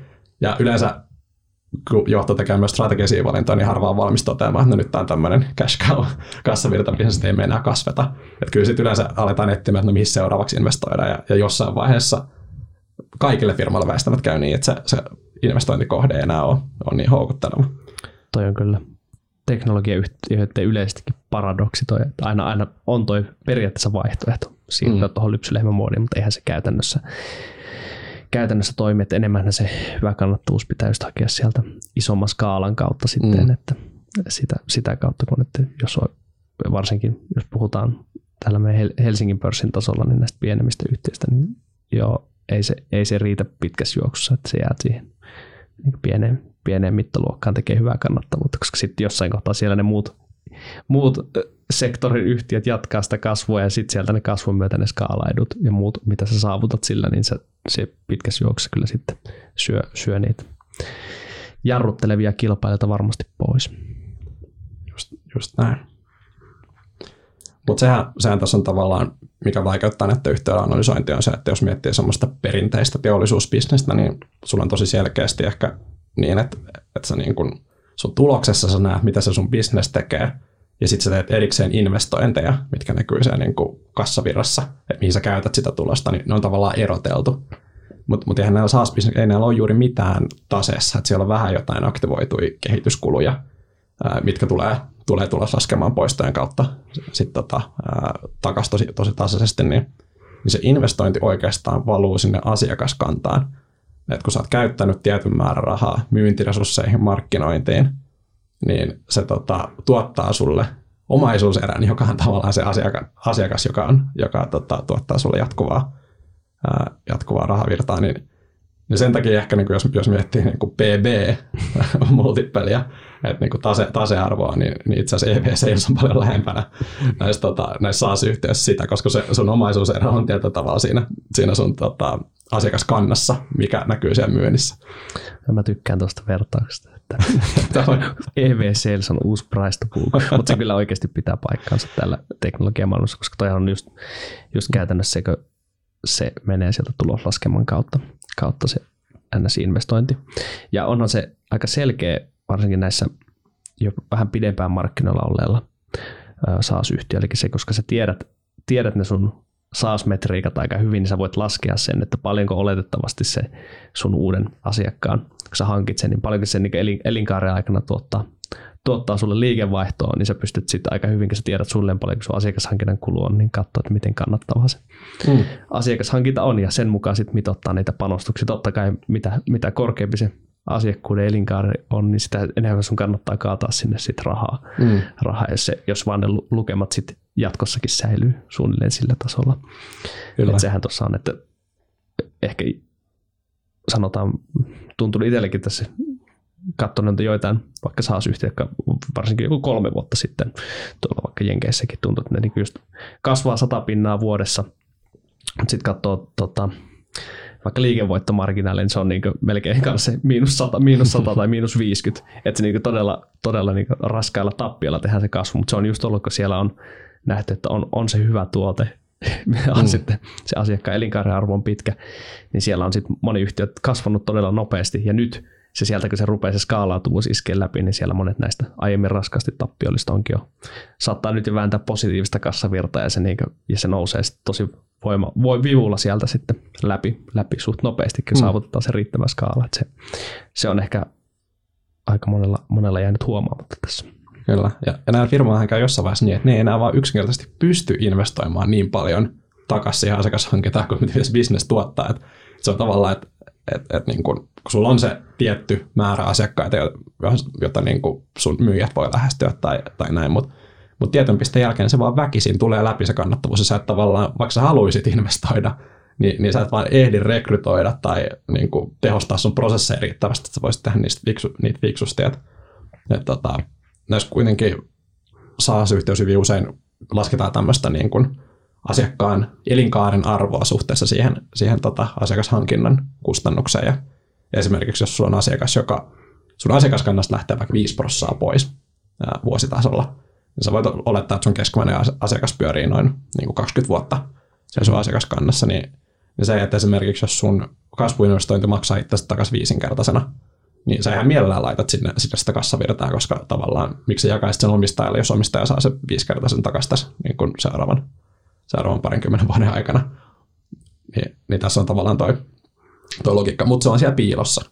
Se on siellä piilossa se, se, se potentiaali ja sen takia pitää, pitää vähän niin kuin etsii eri reittejä sen arvioimiseksi, että miten paljon tämä firma oikeasti tuottaa. Just näin, arvoa. ja tuossa pitää myös kuitenkin olla sitten tarkkana sen suhteen, koska markkinat ja teknologiat muuttuu, ja just se, vaikka sulla näyttää se metriikka, että sun asiakas pysyy 20 vuotta, niin se on teoriassa niin, mutta sitten käytännössä mennään tästä 20 vuotta eteenpäin, niin se, se asia ei välttämättä kuitenkaan ole niin, että se mm arviointi, arviointi sen suhteen, niin siinä pitää myös hieman, hieman sitten ottaa varmuusmarginaaleja mukaan kyllä. Just näin. Ja sitten sit näissä ohjelmistoissa on tosi eri dynamiikka, että jos se sun asiakas on hankittu niin, että se näki jonkun sähköpostimarkkinoinnin ja se tuli sun sivuille ja tilasi sen tuotteen, niin se ei ole kovin vaikea, että sille vaihtaa, vaihtaa pois siitä sun ohjelmistosta todennäköisesti myöskään. Sitten taas jos sä oot tehnyt puolen vuoden projektin, missä sä oot integroitunut se asiakkaan järjestelmiin ja se käyttää sun ohjelmisto johonkin tosi kriittisen prosessiin, niin silloin sulla on paljon parempi turva siinä asiakaspysyvyydestä, vaikka markkina vähän muuttuisi sun tuote ehkä pysyisi ihan täysin mukana, niin se kynnys lähtee pois, pois on suurempi. Että, tota, että osassa yhtiöissä se pysyvyys, stickiness on, on, on tota paljon vahvempi kuin muissa. Just näin. Miten sitten, tota, jos katsotaan ihan, millä, millä mittareilla tai arvostuskertoimilla näitä, näitä SaaS-yhtiöitä pitäisi sitten hinno, hinnoitella, koska siihen tuntuu, että kasvuvaiheessa usein, usein nämä yhtiöt ei tee vielä kunnon kannattavuutta tai on tappiollisia. Sitten vasta siellä jos, jossain horisontissa hämöttävässä kypsässä vaiheessa yleensä, niin voi tota, ehkä sitten tukeutua niihin tuloskertoihin. Mutta mitä, mitä, mitä sä itse oot tässä nyt tämän sun SaaS-matkan aikana todennut, että mit, miten näitä pitäisi katsoa? Joo, se, se mihin mä oon päätynyt tässä, niin kuin, ja, ja näen, että on tällä hetkellä paras, on, on käytännössä liikevaihtopohjaiset kertoimet, eli, eli EV, EV Sales, ja sitä suhteutettuna sitten yhtiön kasvuun ja kannattavuuteen. Tämä ei ole optimaalinen. Tämä, ei ole niin kuin kaiken kattava, ää, kattava tuota luku. Esimerkiksi niin kuin yhteyden kasvut ja kannattavuudet, ne saattaa riippuen kehitysvaiheesta olla esimerkiksi selkeästi, hetkellisesti selkeästi matalampi kuin mitä se voisi olla esimerkiksi vuoden tai kahden päästä, riippuen vähän kuinka paljon tehdään investointeja. Mutta tota, joka tapauksessa niin toi, toi toimii suhteessa hyvin. Se antaa kuvaa siitä, että, että niin kuin mikä se yhtiön tulospotentiaali on ja, ja tuloksen kasvatuspotentiaali. Mutta mikä olisi parempi, mitä mä käyttäisin mielemmin, olisi, olisi tota EV suhteessa bruttokatteeseen, eli gross profittiin. Käytännössä siis, mikä bruttokate on, se että liikevaihdosta vähennetään myytyjä suoritteita vastaavat kulut. Eli, eli tota, kun on SaaS-yhtiöitä, jotka joutuu maksaa esimerkiksi palveluntarjoajille tosi paljon, että he pystyvät pyörittämään ohjelmistoa, niin se heidän liikevaihto euro ei ole samanarvoinen kuin toisessa.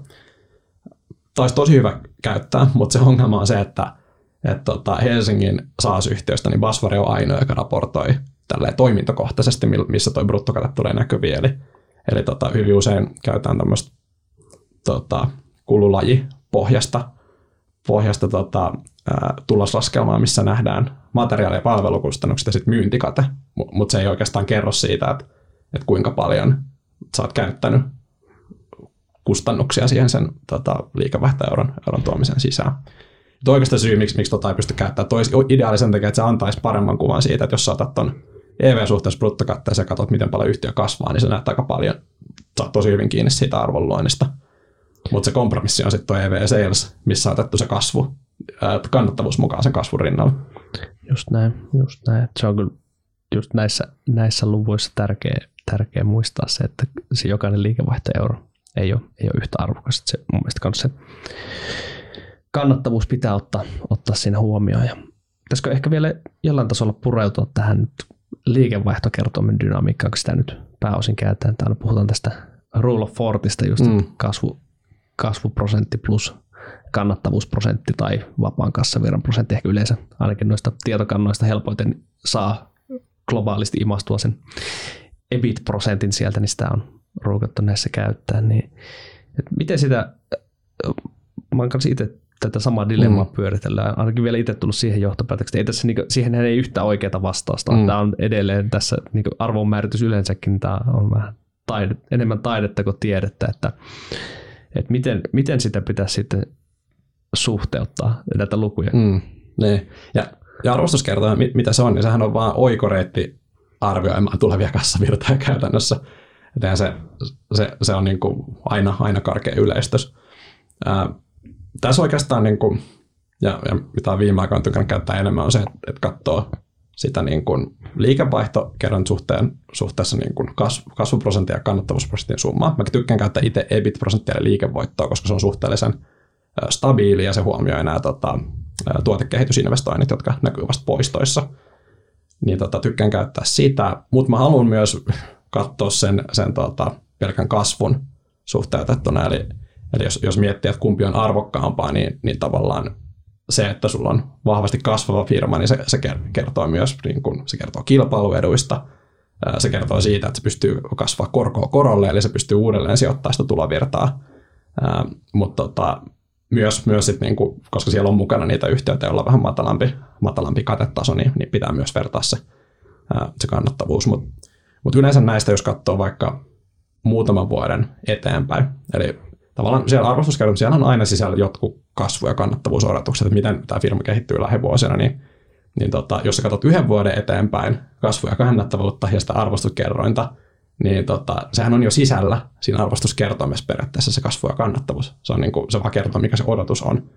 Mutta sitten jos alkaa katsoa useamman vuoden eteenpäin, eli kuinka kestävää tämä on ja, ja tota, kuinka paljon sä itse maksat niin kuin lähivuosien kehityksestä, niin sitten alkaa saada vähän, vähän paremman kuvan, kuvan siitä firmasta, että, että esimerkiksi kolme vuotta eteenpäin katsoo ennusteista, että missä se kasvu ja kannattavuus näiden summa on, niin tota, sitten saa ihan, ihan hyvää tuntumaa. Ja ehkä se keskeinen asia, mikä tuossa pitää huomioida, on se, että putsaa yrityskaupat pois, pois tuolta. Eli, eli tota, se organinen kasvu on se, millä sitä arvoa luodaan suhteessa siihen niin kuin nykyiseen asiakaskantaan. Että, että niin totta kai yrityskaupalla voi luoda arvoa, mutta, mutta se on erilainen reitti, koska sun pitää maksaa siitä ihan eri tavalla, että sä saat sitä liikevaihtoa.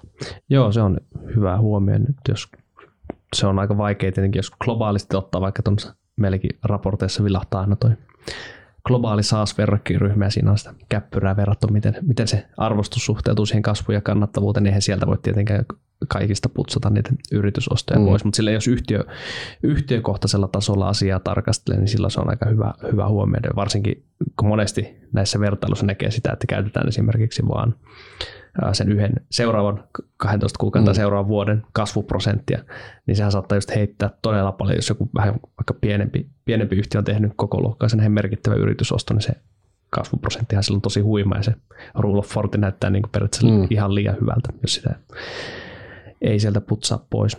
Just näin. Mutta se hyvä, hyvä juttu siinä, kun katsoo pidempiä listoja, on se, että kun sulla on tarpeeksi monta yhtiöä, niin jos sä katsot sitä verkkoryhmän mediaani, eli käytännössä laitat peräkkäin kaikki yhtiöt, sä valitset sieltä tästä jonosta sen keskimmäisen yhtiön, niin se tavallaan putsaa pois ne, ne kummallisuudet, mitä tulee yrityskaupasta ja muista, mistä niin kuin, jos katsoo iso verkkoryhmää, niin sä, sä et koskaan pääse kaikkia yhtiöt katsoa niin tarkasti, että sä voisit ne oikeastaan. Niin se mediaani itse asiassa kertoo aika, aika hyvin, että mikä on se orgaaninen,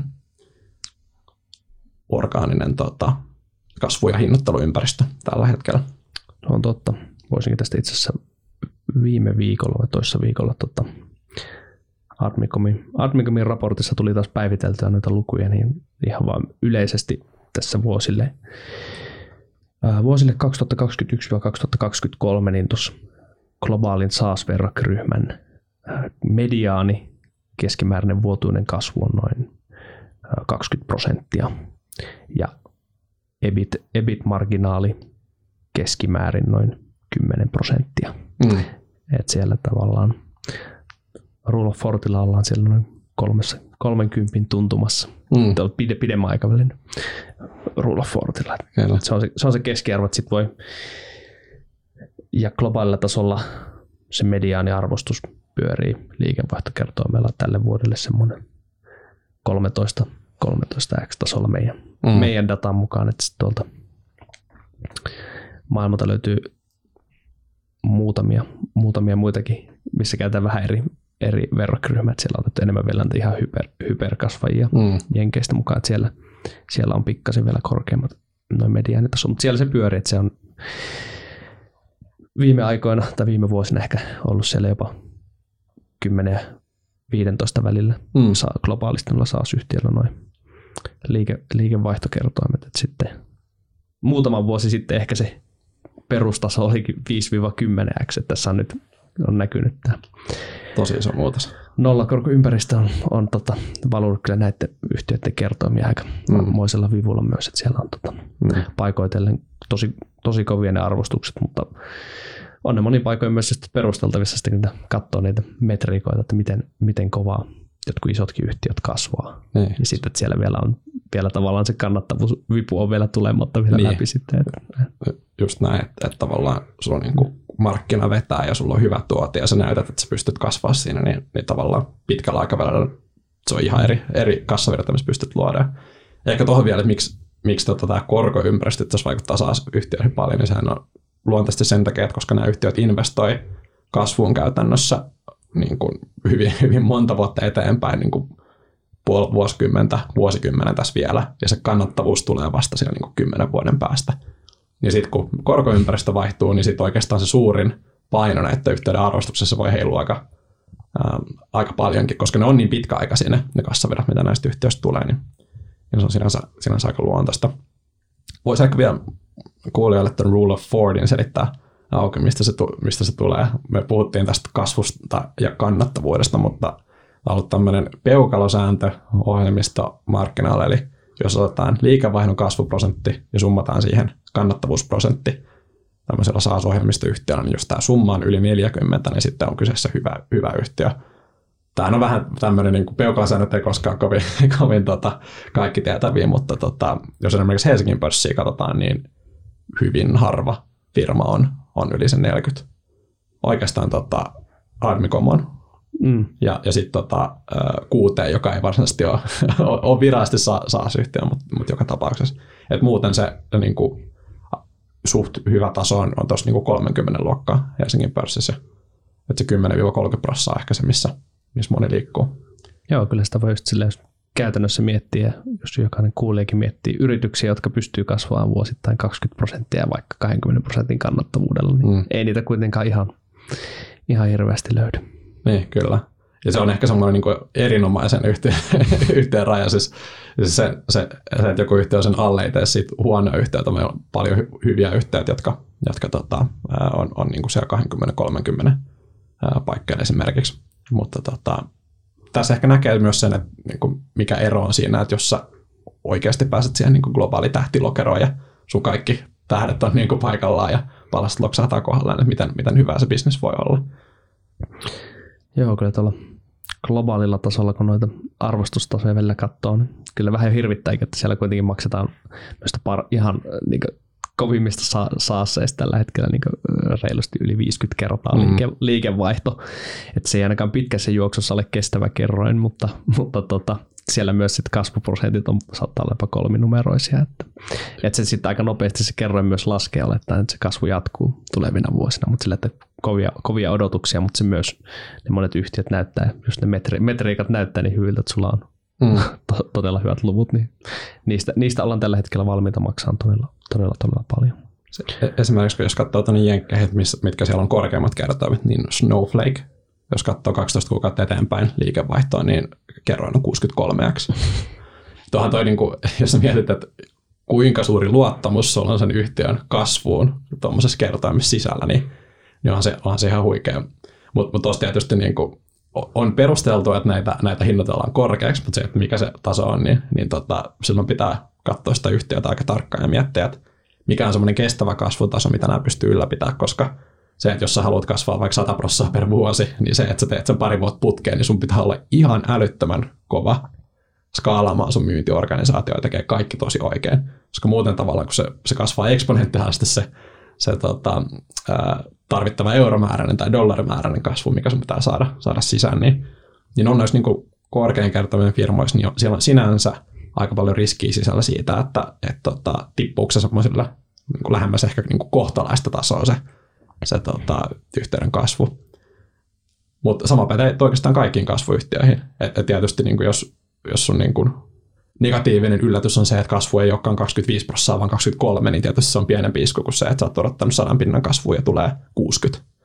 Että et tuossa on tavallaan se, se niinku haitari on kanssa aika, aika iso ja ne riskit on kanssa tosi korkealla. Joo, joo, se on hyvä. Korko korolle sitten, varsinkin jos ne kassavirrat on sitten vielä just siellä pitkällä pitkällä tulevaisuudessa, niin se aika pienikin muutos voi sitten, niin siinä kasvuprosentissa voi mm. tuommoisen todella korkealle arvostetun firman kertoimista aiheuttaa todella, todella isonkin korjaus, korjausliikkeen kyllä. Mutta, mutta tällä hetkellä ehkä tuntuu, että riskit on vähän taka-alalla kuitenkin, että enemmän, enemmän nähdään me lähes jokaisessa yhtiössä se valoisa, valoisa tulevaisuus kyllä. Kyllä, joo.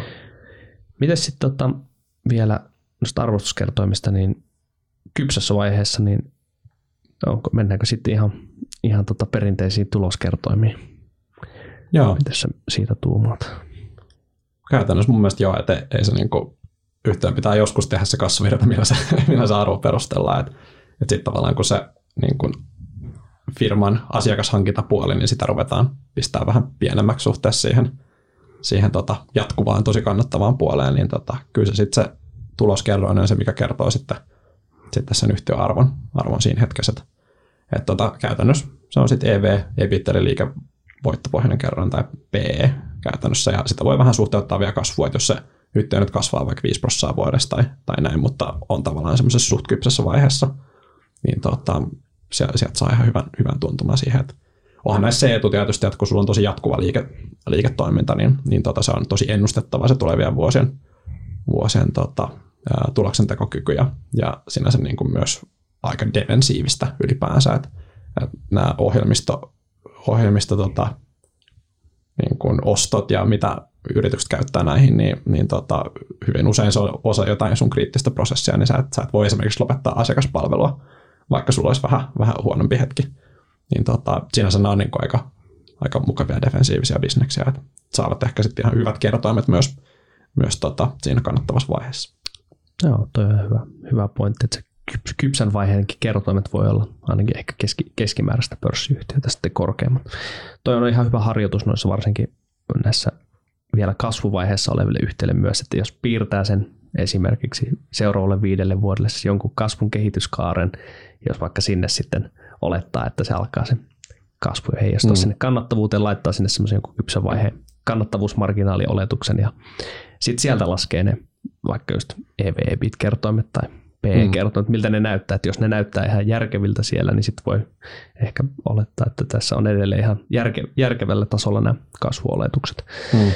Tämä on melkeinpä se ainoa tapa, jos haluaa katsoa tämmöistä vähän korkeamman kasvun ää, yhtiötä, miettiä, onko se arvo, arvostus perusteltu, niin pitää ottaa vähän pidempään tukialkaa, että minkälaisen kasvuun sä uskot vaikka viiden vuoden jänteellä ja, ja tota, mitä siitä yhtiöstä voisi vois maksaa sitten viiden vuoden se, jos se kasvu toteutuu. Niin, et, tota, kun siellä lyhyellä tähtäimellä se, se on niin kuin tosi vaikea arvioida, mikä on oikea, oikea kerroin, mutta sitten jos rupeat miettimään sitä niin kuin markkinan kehitystä ja yhtiön näyttöä ja, ja tota, minkälaisia ennustettavia eriä sulla on esimerkiksi sinne tulevaan kasvuun ja, ja nyt tiedossa, niin, niin tota, pystyy saada suht hyvän kuvan siitä, että missä mennään, mutta jossain vaiheessa pitää olettaa se kypsä vaihe sinne, sinne näille bisneksille, että, että tota, luodaan se kassavirta, millä se arvo sitten lopulta, lopulta tulee sieltä.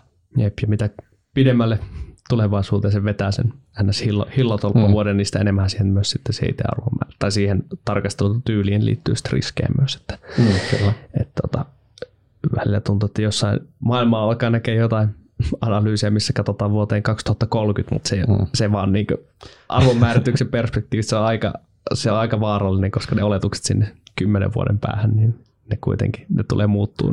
Niitä, niitä ei voi ainakaan niin ihan suorilta kyllä mm. ostaa mm. sitten, että varsinkin jos siellä, siellä joutuu vielä käyttämään vähän korkeampia kertoimia, niin sitten alkaa olla aika on vaarallisella vesillä, että kyllähän siellä on joku, joku tähtiyhtiö sitten lunastaa ne odotukset, mutta kyllä se vaan tuntuu, että karu, karu fakta, että tämmöisessä tapauksessa monesti, monesti sillä ehkä voi, voi olla, että se osake on yli, yliarvostettu sitten, jos siellä kymmenen vuoden tähtäimelläkään se, et saa vaikka piirrettyä rajuillakaan kasvuennusteella mm. sitten niin järkevä, järkeviä tuloskertoimia sieltä. Ne, just näin. Mutta mut sitten tässä on niinku kaksi suuntaa, että joskus firmat oikeasti yllättää, mm. että et saa ajatella, että tämä firma kasvaa 30 pinnaa ja sitten sit se vetääkin plus 100 pinnaa.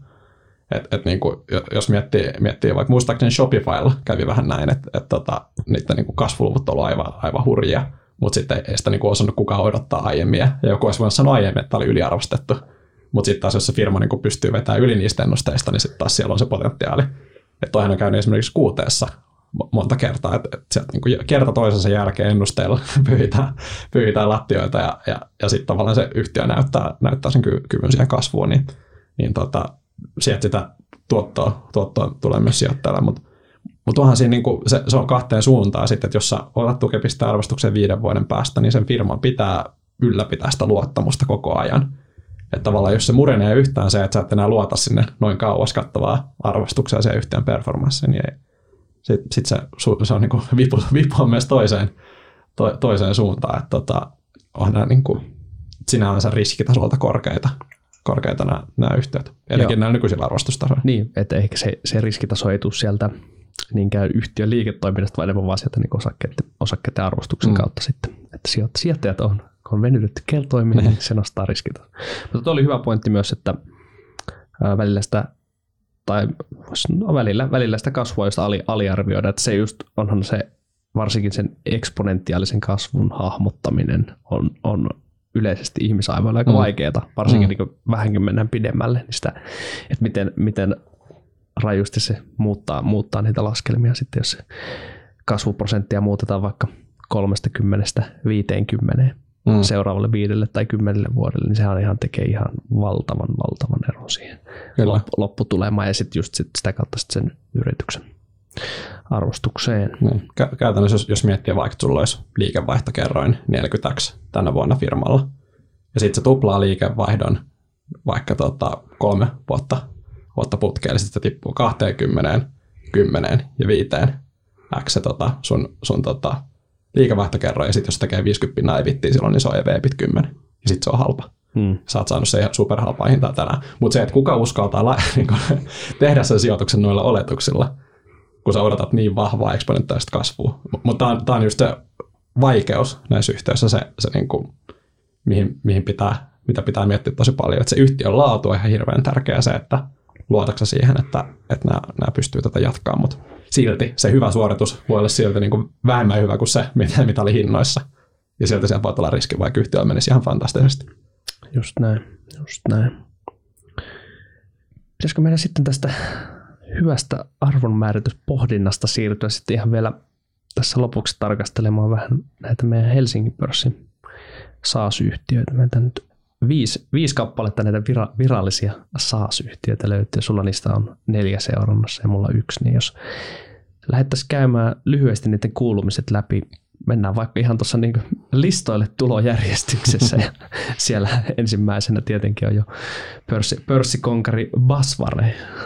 Mitäs, mitäs Basvaralle tällä hetkellä menee? Joo, Basvare tuli silloin parikymmentä vuotta sitten pörssiin ja, ja vieläkin jos googlatte tuolta netistä, niin löytää kivat kuvat siitä, miten porukka jonatti tuolla Aleksanterin kadulla, kadulla tota, li, listautumisanti tota, merkintöjä tekemään. Niin, tota, Basvarehan on tehnyt tässä viimeisen kymmenen vuoden aikana tota, pitkän, ei, ei ihan niin kuin helpon transformaation tämmöisestä niin kuin on-premise-ohjelmistosta tähän pilvi, pilviliiketoimintaan. Ja, ja tota, nyt, nyt ehkä vähän semmoisessa vaiheessa herra niin kuin ne viimeiset tulovirrat sieltä on-premise puolelta on poistumassa ja, ja nyt sitten niin kuin yritetään vielä löytää, löytää sitä kasvun tasoa tälle pilvi, pilvi tätä liiketoiminnalle ja he on vähän koronasta kärsinyt, kärsinyt tässä. Se on tota, heidän asiakkaat on tämmöisiä monikansallisia ää, suuryhtiöitä, jotka on, niin kuin, kärsii, kärsii toimitusketjuhaasteista ja muista ja, ja tämä investointihalukkuus haitannut. Niin vähän tämmöisessä vaiheessa, että, että tavallaan nyt odotetaan, että milloin nähtäisiin, että minkälainen SaaS-kasvuyhtiö Basvaresta voi, voi tulla ja mikä on se semmoinen kasvuvauhti, mihin he voisivat päästä, mutta vähän tämmöisessä odottavassa tilassa ehkä mennään Basvaren osalta. Kokonaisuutena nyt kun laitetaan se pitkä transformaatiomatka on jo, on jo voiton puolella kuitenkin. Että. Ehdottomasti, että on niin kuin pitkälti kymmenen vuotta tappiolla ollut yhtiö tässä ja, ja nyt on tavallaan ollaan, ollaan tultu tuota operatiivisesti ää, ja, ja selkeästi plussan, plussan puolella, niin tota, ollaan selkeästi voiton puolella, mutta nyt sitten ruvetaan arvioimaan yhtiötä tämmöisenä kasvavana SaaS-yhtiönä ja miettimään, että mikä se heidän kasvuprofiili voisi olla. Mites Pasvare arvostus tällä hetkellä?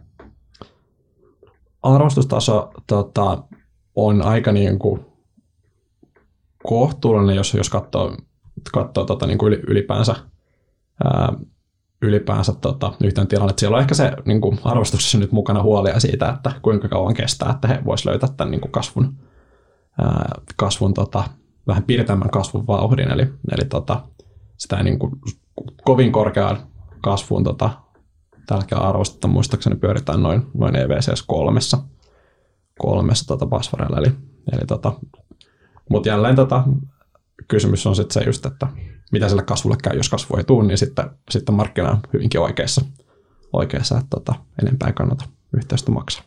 Niin, että siellä just, kun liikevaihtokerroin kuulostaa matalalta suhteessa, mitä aiemmin puhuttiin, globaalia saas tasoa, mutta siellä just se, tällä hetkellä se kasvu, kasvu ja kannattavuuden yhdistelmä jää selkeästi sitten matalammaksi, mitä mm. vaikka ne globaalit keskiarvot, niin se sitten heijastuu, heijastuu kertoimiin. Kyllä, viime vuonna liikevaihdon kasvu 2 prosenttia ja tänä, tänä vuonna kolme. Että tota, toki se pilviliikevaihto kasvaa alla ja vähän lähtee, poistuu niitä on-premise eriä, mutta tota, joka tapauksessa niin näyttää, näyttää pintapuolisesti polkevan, polkevan paikalla.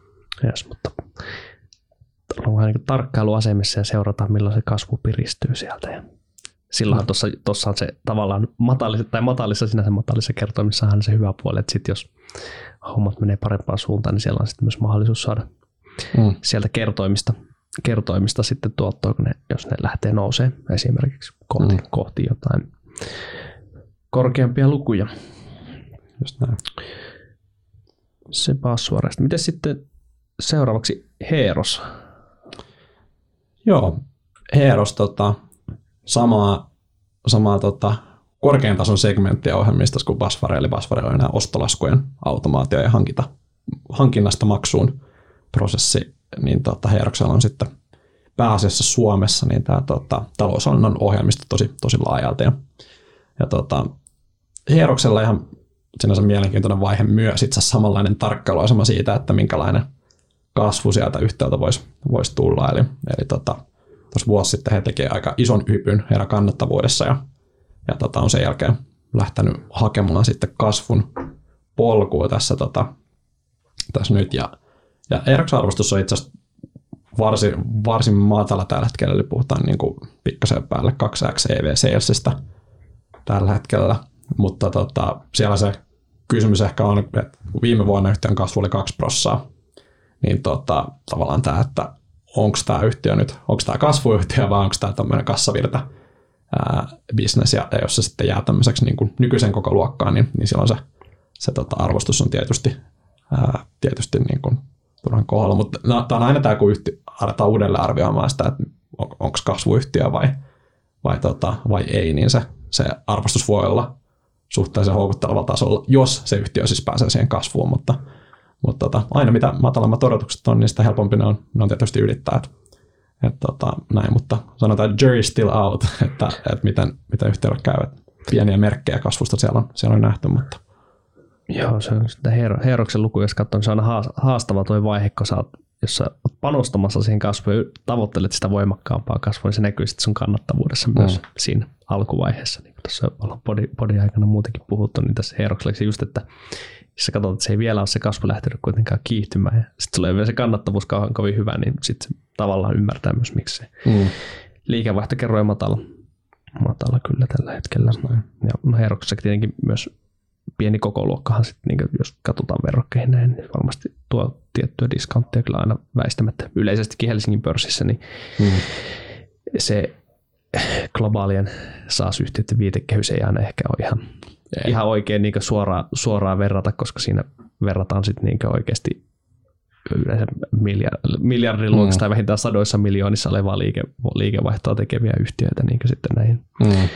meidän, meidän yhtiö, joka yleensä se on sitten kymmeniä miljoonia ehkä se liikevaihto. Mm. Ja nämä globaalit yhtiöt, ne on niin kuin kansainvälisesti näyttänyt sen, mm. niin heidän tota kilpailukyvyn ja kyvyn kasvaa ja näin, niin, niin se on, on tosi erilainen kuin pienempi, pienempi peluri. Ja ehkä, että saa vähän koko luokasta kiinni, niin, niin tota, jos Basfare pyörii, pyörii jonkin verran päälle 150 miljoonaa euroa liikevaihdossa, se, se on itse asiassa ihan, niin kuin, ihan kunnioitettavan kokoinen ohjelmistobisnes mm. ää, niin globa- globaalilla tasolla. Ää, niin tota, mutta sitten niin paikallisessa yhteisössä esimerkiksi Heeros, niin ollaan noin 9 miljoonassa ää, tosi iso, iso koko luokkaero, mutta toisaalta paikallisen koko ihan niin kuin hyvä, hyvän kokoinen bisnes. Kyllä, kyllä. Miten sitten tuota, Effect seuraavaksi? Se on tästä niin tuoreimmasta SaaS, SaaS-listautuja putkesta vielä sitten. Joo. Effect on se vi- viimeiset kaksi vuotta, niin tota, oikeastaan listautumisen jälkeen niin se on ollut tosi tasasta kasvua ihan sieltä asti, eli, eli tota, jatkanut niin kuin hyvää, hyvää kasvua. Siellä oli ehkä joskus listautumisen aikaa oli odotukset vähän, vähän turhan korkealla sille kasvulle, ja sitten tuossa muutama vuosi sitten vielä etittiin sitä, että millä, mikä kasvu on tällä yhtälöllä relevantti, mutta mut on tässä nyt niin useamman, useamman vuoden todistanut sitä, että, että vedetään viivottimella tuota kasvukäyrää tälle heidän SaaS-bisnekselle, että tota, tosi niin kuin kauniisti kurinalaisesti kasvanut ja, ja tota, samalla tullut sitten toi kannattavuus myös ylöspäin. Eli, eli tota, tänä, tänä, vuonna, tänä vuonna näyttäisi, että plussalle, plussalle kyllä mennään ja, ja tota, alkaa skaalautua tuolta läpi ja, ja tota, on kansainvälistynyt saatu hyvälle, hyvälle tota, liikehdinnälle ja siellä on kumppaniohjelmaa rakennetaan myös Eurooppaan kovaa vauhtia, niin tota, hyvä, hyvältä, hyvältä näyttää, näyttää, mutta toki siis hinnassa on myös, ää, myös luonnollisesti erilaiset oletukset, että tota, kun toi SaaS-liikevaihdon kasvu on ollut se päälle 20 prosenttia tässä jo pidempään, niin nyt ollaan ensi vuoden EVC, on pikkasen päälle neljä. neljä. Mutta tota, laadukkaasti kasvanut viime vuodet yhtiö ja, ja ei ole tavallaan tullut semmoisia kupruja ää, tarinaan tässä nyt enää niin kuin parin vuoteen tavallaan, että kun on odotukset ollut semmoisella tasolla, mikä on ollut realistista. No, hyvä kuulla, että eteenpäin mennään. Eteenpäin mennään.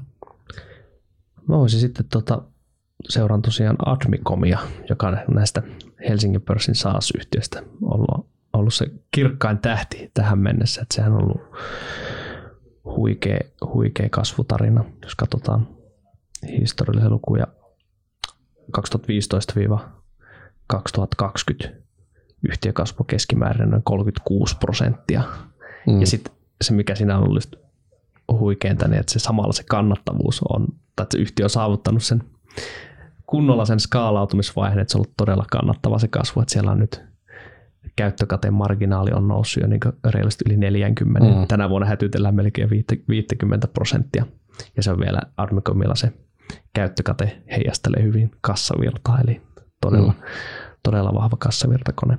Ja Armicom tosiaan on, tekee just toiminnanohjausjärjestelmää tuonne PK-yrityksille ja se tavallaan kilpailuet on tullut siitä, että se on erikoistunut todella vahvasti tuonne talotekniikan ja rakentamiseen nyt aluksi talotekniikan ja rakentamisen segmenttiin ja nyt sitten myös lähtenyt laajentamaan teollisuuteen, että siellä niin se tiukka toimialan fokus on ollut se, ja sitten, että se ohjelmisto on alusta asti rakennettu todella skaalautuvaksi mm. ja helposti myytäväksi, ja no, ne luvut, luvut puhuu sinänsä puolestaan, katsotaan historiaa.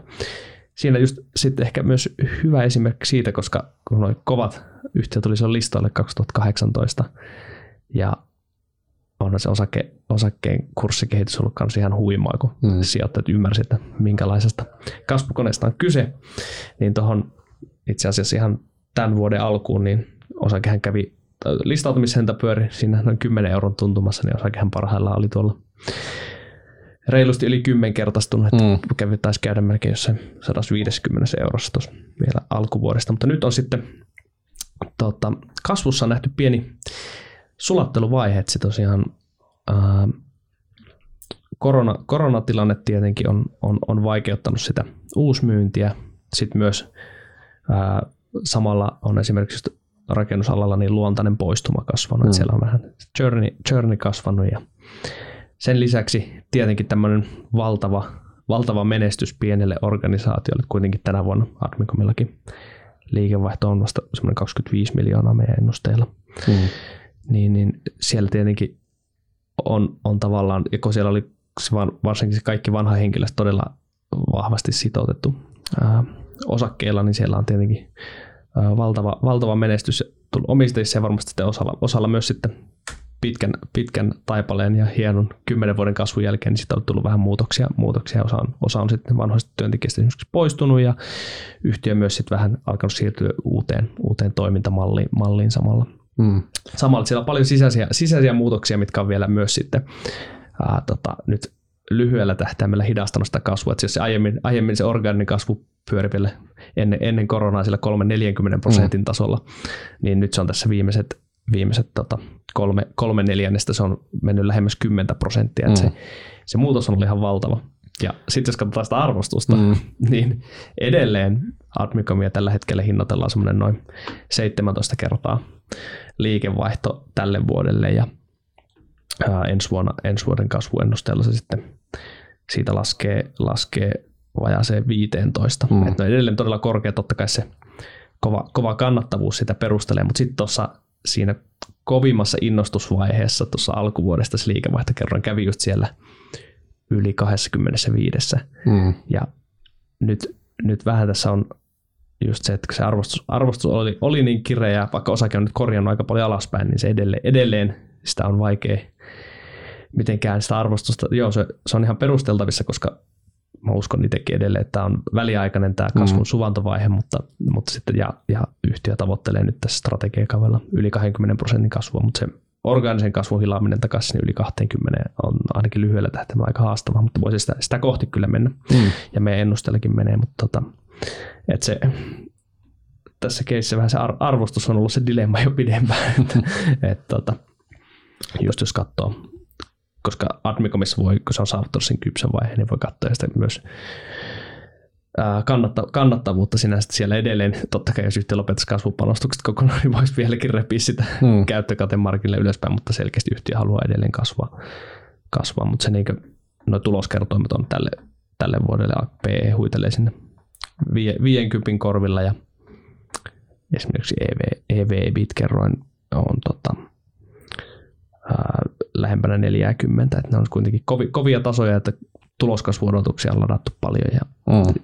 Sit tässä jos tehdään just se aikamatka vaikka sinne vuoteen 2025 ja oletetaan sinne edelleen semmoinen vahva kasvu ja todella hyvä kannattavuus, niin siitä huolimatta se ainakin meidän, meidän papereissa tällä hetkellä se tuotto-odotus jää vähän liian ohueksi, ohueksi sinne, että, että Admicomilla ehkä nyt on, on se pieni sulatteluvaihe ja tässä joko, joko se tota, pitää saada se kasvu, kasvu kiihtymään ennusteita nopeammaksi, tai sitten yksi vaihtoehto on myös, että yhtiön kartoittaa kuinka yritysostoja. Niin jos siellä saataisiin tehty, tehty joku hyvä, hyvä yritysjärjestely ja mahdollisesti myös hyödynnettiin tota omaa, omaa korkealle arvostettua osaketta siinä, niin siinä on kyllä sitten mahdollisuus myös luoda arvoa, arvoa kyllä jo ja sen. Mm. Olettaen, että se ostettu, ostetun kohteen liikevaihto hinnoitellaan suunnilleen sinne Admicomin tasolle, niin siinä tota, sitä niin hieno, hienoa multippeliarbitraasia päästään, päästään mahdollisesti hyödyntämään. Mm. Se, se, on ehkä se yksi, yksi optio tuossa. Admicom on tosi hyvä esimerkki sijoittajalle tästä tavallaan, että mitä tapahtuu, kun sitä kasvu, kasvun kulmakerrointa aletaan uudelleen hinnoittelemaan ja miten vaikea on myös arvioida, että mitkä yhtiöt on niitä, jotka pystyy jatkamaan vahvaa kasvua. Että kun katsoo niin kuin 2018, 2019, 2020 kasvua, niin on melkein kuin viivottimaan, siis sulla on niin kuin 42 pinnaa, 37, 40 prosenttia noin kasvut. Niin nyt sanotaan, että okei, että, että tämähän kasvaa nyt tasaisesti 40 pinnaa. Ja sitten tänä vuonna tipahtaa 14 prosenttia. Niin tavallaan toi, toi että niin kuin, mitä odotuksia siellä on sisällä, koska tavallaan kun sä vedät tuommoisella trackilla 40 pinnaa, 40 pinnaa, 40 pinnaa kolme vuotta, ja semmoisia olennaisia muutoksia ei tavallaan pintapuolisesti tapahdu, niin tota, helposti sitä ajattelee, että hei, niin kuin nämä, nämä on löytänyt tosi hyvän reseptiä ja, ja homma jatkuu ja näin, mutta sitten voi tulla näitä yllätyksiä toiseen suuntaan ja, ja, ja sitten tota, sit tulee sieltä kertoimissa selkeästi alas ja jos se on ottanut liikaa, liikaa näkemystä siinä arvostuksessa, kun on lähtenyt, on lähtenyt yhtiön mukaan, niin sitten voi, voi myöhemmin kostautua, mutta tämä on vaikea tota kasvusijoittaminen. On, on ja oli, oli Admicomissa silloin listautumisen aika oli vaikea myös nähdä, että miten tavallaan silloin tavallaan ne esimerkiksi arvostuskertomus oli ihan eri, että jälkikäteen, jos käy katsomassa vaikka meidänkin niitä seurannan aloitusraportteja muuten katsoa, että vitsi, tätä on saanut halvalla. Nyt kun näkee, mitä, mitä tässä on tapahtunut matkan varrella. Mm-hmm. Että, mutta ei sitä, se ei silloin ollut kuitenkaan niin selkeä, että on tässä niin myös, että sitä oli vaikea nähdä, että miten tavallaan sijoittajien niin mielen, mielenlaatu muuttuu tässä muutamassa vuodesta, miten näitä yhtiöitä sitten oikeasti hinnoitellaan. Että se, sitä, sitä oli todella vaikea nähdä siinä kohtaa. Mm. Ja myös sitten ehkä sitten tuossa kovimmassa innostuksessa tuli myös sellainen, että vähän, että siinä jossain kohtaa, aina missä se raja tulee just vastaan, missä, mm. missä, missä mennään niin yli, mm. missä mennään yli, niin sitäkin on myös vaikea, milloin pitää ruveta painaa, painaa jarrua. Et nyt, nyt se ainakin lyhyellä aikavälillä näytti, näytti löytyvä se, että missä, missä mentiin vähän yli. Et nyt, nyt jäähytellään tässä hetken aikaa ja katsotaan, että, että tässäkin myös periaatteessa yhtiö kuitenkin edelleen, se hauska, että vaikka puhutaan, että nyt on kasvu olisi hiipunut ja muuta, niin kyllähän moni yhtiö olisi todella ylpeä, jos ne yltäisi 14 prosentin kasvuun. Mm. Mutta Admicomissa se vaan, että se taso oli aiemmin niin kova. Niin, odotukset ja odotukset, niin oli, odotukset korkeat, niin se tavallaan sen takia ollut pettymys. Mutta nyt näyttäisi kuitenkin siltä, että tuossa se myynti siellä se piristyy ja mm. nyt lähdetään niin tämän suvantovaiheen pohjalta taas kohti mm. niitä parempia kasvulukuja, mutta, mutta kyllä siinä osakehinnassa edelleen on niitä odotuksia, niin, se, niin siinä pitää tapahtua. Mm. Tähän on ihan hauska, jos ottaa sen hyvä SaaS-yhtiö frameworkin tähän, että mitä ne oli, että kasvava markkina, kilpailukykyinen tuote ja kyky, kyky ajaa kasvuun, niin, niin tota, tavallaan eihän toi niin kuin, tuote ei muutu vuodessa mihinkään. Se on niin kuin edelleen hyvä. Voi olla, että mark, markkinassa jossain vaiheessa sä oot, sä oot ottanut sen verran paljon, että se, se voi niin kuin hidastaa sitä kasvua, jos sä et laajene. Ja sitten on tavallaan se niin kuin myynnin toteutus, että, että, että tota, miten, miten hyvin voidaan tuonne markkinoille mennä, niin, niin nämäkään ei ole tavallaan, ne ei ole staattisia, mm. nämäkään. Tuossa niin selkeästi kolme vuotta nämä, nämä edellytykset oli tosi hyvin kunnossa. Mutta vuodessa 2018-2020 Admicom melkein tuplas koko luokkaansa. Niin se taas, että jos sulla on semmoinen tosi tarkasti rajattu markkina, mihin sä, mihin sä meet, niin tota, se voi tehdä ison muutoksen siitä, mikä se sun kasvutila on. Mm.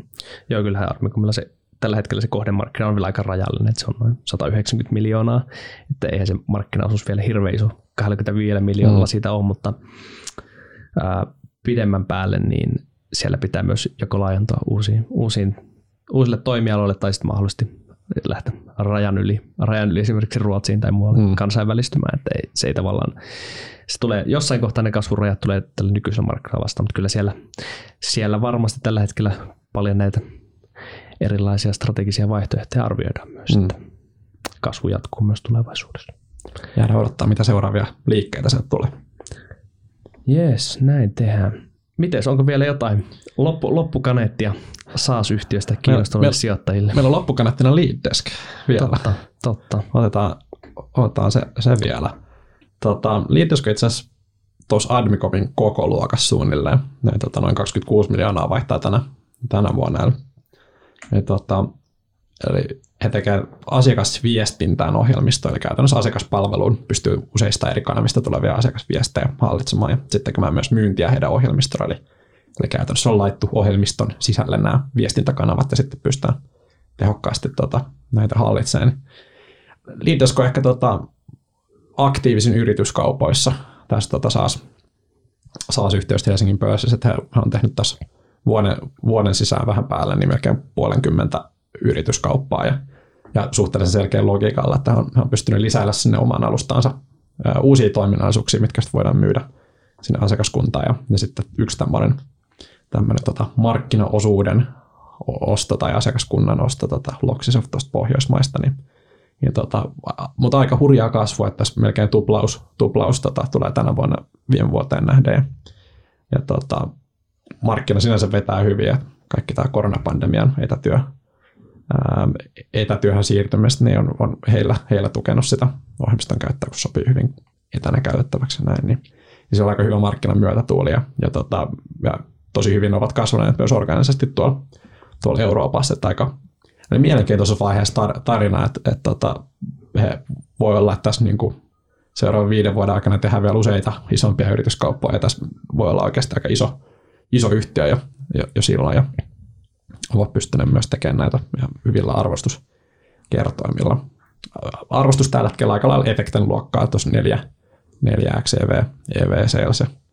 Ja tota, oikeastaan mitä tässä viimeisen vuoden aikana on tapahtunut, niin se koronapandemiasta saatu semmoinen pieni suonnenvetokasvu, mikä oli tosi vahva, melkein 30 prosenttia, niin se on sitten kun on yrityskauppoja tehty, niin vähän, vähän tota himmentynyt tuohon niin 15 prosentin tasolle niin tota nyt, nyt niin kuin vähän sulatellaan vielä yrityskauppaa ja vahvistetaan sitä organista kasvua, että ne uudet, tota, uude, uusi myyntihenkilöstö, joka tuli niistä ostokohteista, niin saadaan, saadaan tota yhtä tehokkaasti myymään sitä Leaddeskin tuotetta, niin, niin tota, tämmöinen vaihe, mutta joka tapauksessa niin, niin kasvu näyttää, näyttää hyvältä ja se on kysymys sitten, kuinka vahvasti se tulee, mutta, mutta tota, tällä hetkellä suht, suht, niin kuin, ää, su, suht tota, kohtuullisilla kasvuodotuksilla niin näyttää, näyttää hyvältä toi hyvältä toi arvostus. Niin varmasti nuo yritysostot, just katsoo tämän vuoden kasvuloikkaa, niin varmasti sinä se kriittinen, kriittinen vuosi menossa sen, sen suhteen, että miten tässä nyt onnistutaan, että toi kuitenkin koko luokan lähes tuplaus, niin se mm. tavallaan miettii sen organisaation sisällä, jos toimii, niin se, se vaatii varmasti aika paljon. Että Joo, tuo on Excelissä paljon helpompaa tuplata koko luokka kuin, kuin käytännössä. Sitten sit sulla alkaa niin kuin prosessit hajoamaan, jos sulla liian isot tiimit ja, ja mitä niin kuin johtaminen organisoidaan kaikki tämä. Niin, niin on siellä tietysti paljon konepeliä alla tekemistä, mikä yhteen, yhteen pitää hanskata, mutta mielenkiintoinen firma siinä mielessä on oikeasti onnistunut tässä kansainvälistymisessä. Teillä on oikeasti kansainvälinen bisnes Euroopassa ja, ja tota, etenevät siellä hyvin, niin, niin tota, mielenkiintoinen, mielenkiintoinen yhtiö. Joo, sillä varmasti kasvupolkua riittää ja nyt kun ne on vielä just todisteltu, että saanut jo auki, auki use, useammassa maassa, maassa sen, niin on kyllä mielen, mielenkiintoisessa vaiheessa kaikin puolin. Kaistaa löytyy, mitä, mitä käyttää kasvulle. Jep. Jep. Yleisesti näistä just esimerkiksi efekteissä Leaddeskissä omastakin mielestä silleen, tällä hetkellä ei oma, omasta salkusta löydy, löydy kumpaakaan, mutta aina miettinyt sitä, että ihan siitä kiinnostavia, jos saa josta heillä tämä kansainvälistyminen nyt edistyy tulevina vuosina, se kasvu jatkuu hyvällä tasolla, niin kyllähän noissa niin nykyisissä, eihän noin nykyiset liikevaihtokertomut, jos ne pyörii siinä tällä hetkellä nelosen tasolla, mm. niin eihän ne just globaalissa vertailussa ne on aika edelleen matalat, että ne voisi sitten niin nousta sen koko, mm. luokan, koko luokan mukana vielä, että siellä on myös se, se optio tavallaan niin, se li- sijoittajille mukana sitten. likviditeetti preemialta tota vähenee ja tuo, Mm. odotus Niin. voidaan laskea alemmas. Näin. Joo, näin, näin se on. Että potentiaalia, potentiaalia kyllä löytyy. Joo, että nämä vielä kuitenkin sen verran, tai koko luokka on sen verran pienet, että ei vielä hirveästi kuitenkaan sinne edes mahu instituutiosijoittajiakaan mukaan. Että, Mm. että, tota, sen esimerkiksi Ad- Admicomissa huomasi, että ää, kun se tarina lähti lentoon, niin sieltä sitten kun kansainväliset sijoittajat oikeasti bongassa, niin sehän myös vaikutti tosi paljon niihin arvostuskertoimiin sitten, että siellä osittain selittää myös sitä, että miksi sitä ruvettiin katsoa siinä niin globaalien SaaS-yhtiöiden verrokkiryhmässä enemmän, enemmän Niin. kuin sitten siellä pelkästään niin Suomi, sitten Näissä, näissä on periaatteessa, että jos tarina etenee hyvin, niin on mahdollisuus myös sitten siihen. Tuo, tuo, on sinänsä hassu juttu, koska tavallaan bisneksessähän mikään ei välttämättä Mm. muutu tuossa tilanteessa. Mutta sitten tavallaan, kun sua ruvetaan katsoa osana ihan eri verrokkiryhmää, jos tulee se kansainvälinen verrokkiryhmä, niin sitten sulla voidaankin hyväksyä matalampi tuottovaatimus, koska sinne tulee ne kansainväliset sijoittajat, jotka katsoo eri laseilla. Vaikka se niin ennusteet ei muuttuisi mihinkään, niin, niin tuo, tuo on ihan jännä näissä, näissä yhteisöissä, jotka saa sen kansainvälisen huomion kuuteessa ihan, ihan, ihan sama, sama myös, niin tota, voi, voi tapahtua näitä, näitä muutoksia. Sitten kansainväl- e- etenkin se kansainvälistymisen tota, edetessä on semmoinen hyvä ajuri, mutta Admicomilla tietysti on, on löytynyt myös muuta kautta. Joo, se on tota, tavallaan meille Helsingin pörssin niin pieniin yhtiöihin keskittyville sijoittajille myös ihan, toi on hieno mahdollisuus, koska me, pystytään tavallaan mm. myös lähteä näihin mukaan ennen kuin tota noin, monet, monet isot sijoittajat pääsevät, jos sattuu osumaan niitä Mm. menestystarinoita salkkuun, niin Niin. Ja, siinä on se kotikenttä etu, mm. Että kun sä, sä katsot toimitusjohtajan haastatteluja suomeksi ja, ja pystyt kaiken tämän niin kuin eläkkeelle lukemaan ja tänne, miten menee, ja sä, sä voit poimia nämä, nämä salkkuun ennen kuin ne löytää, löytää sitten nämä muut, niin sitten voi nauttia myös siitä tuottovaatimuksen laskusta, mikä se niin kuin siirtymä siihen toiseen verrokkiryhmään ja, ja kontekstiin, niin, niin voisi mahdollistaa. Just näin, olettaa, että kaikki menee hyvin aina. Tietenkään jokainen, jokainen, jokainen yhtiö ei sitten lopulta tuu menestystarinaksi. Että, että vaikea, vaikeatahan se on, että kyllähän näissäkin kaik, kaikilla näillä Helsingin pörssin toimijoillakin on tosi kilpailut markkinat kuitenkin, että, Mm. että se tota, ei, ei, ei ole vaan mitään marssi, yhtä marssimista, vaan voitosta toiseen kyllä. Että kyllä tässä saa, saa, saa taistella, taistella asemista kyllä ihan jokainen. Mutta toivotaan myös, että tota, nähdään mahdollisesti jossain kohtaa Helsingin pörssissä lisääkin, lisääkin SaaS-yhtiöt. Että se Joo. on aina, aina hienoa, että kuitenkin tällä hetkellä toi IPO-markkina, IPO-markkina tuntuu vetävän ja voisin, voisin ainakin kuvitella, että sieltä voisi vois jotain tota, mahdollisesti SaaS-yhtiötäkin tulla, että kuitenkin Suomessakin niin paljon, niin paljon näitä sen koko luokan mm. yhtiöitä rupeaa olla, että sieltä voisi ihan hyvin jotain hypätä myös sitten pörssin puolelle hakea just vaikka siihen seuraavaan kasvuvaiheeseen sitten kasvua. Toivotaan, näitä, näitäkin nähdään. Joo, kyllähän tässä jos katsoo ihan listaamattomia SaaS-yhtiöitä Suomessa, niin kyllähän niitä löytyy aika paljon, ja varsinkin tästä vähän alle 10 miljoonaa viiva 25 miljoonaa koko luokasta, niin on tuo potentiaali. Kyllä tähän iloiseen joukkoon mahtuisi, muutama lisää, että se, on, se olisi tota, sijoittajille etu on, on vaihtoehto, ja toisaalta sitten saadaan vähän niin kuin monipuolisempi vielä, vielä tästä SaaS, SaaS-yhtiöiden joukosta, vaikka nytkin löytyy toki, toki tota, erilaisissa tarinoiden vaiheessa olevia yhtiöitä eri, eri aloilla, niin mikä on tietysti hienoa. Mm, Aina voisi olla enemmän. kyllä. Näin saa analyytikkoina tietysti toivoa. lisää, lisää töitä. Lisää Antille. töitä. Kyllä, kiitos. No, miten olisiko vielä jo nyt jotkut loppu, loppukaneetit, onko mitään tiivistystä näin? Tässä on perjantai, perjantai-päivä ja tänään on itse asiassa Inderesillä, Inderesillä tota, juhlat, juhlapäivä vielä, niin en, ennen kuin lähdetään juhlimaan tonne, niin onko mitään perjantai-fiiliksiä, terveisiä saa sijoittajille? Ei, muka, mukavat fiilikset on tässä. Ei, tota, toivotetaan kaikille vaan hyvät, hyvät ja rentouttavat viikonloput. Ja toivottavasti saitte, saitte tästä podista irti ja opitte jotain saa yhteystä. Saa laittaa palautetta tuolla foorumilla tai Twitterissä, missä ikinä liikuttekin. Niin muuta kuin hyvää viikonloppua. Hyvää viikonloppua kaikille kuulijoille.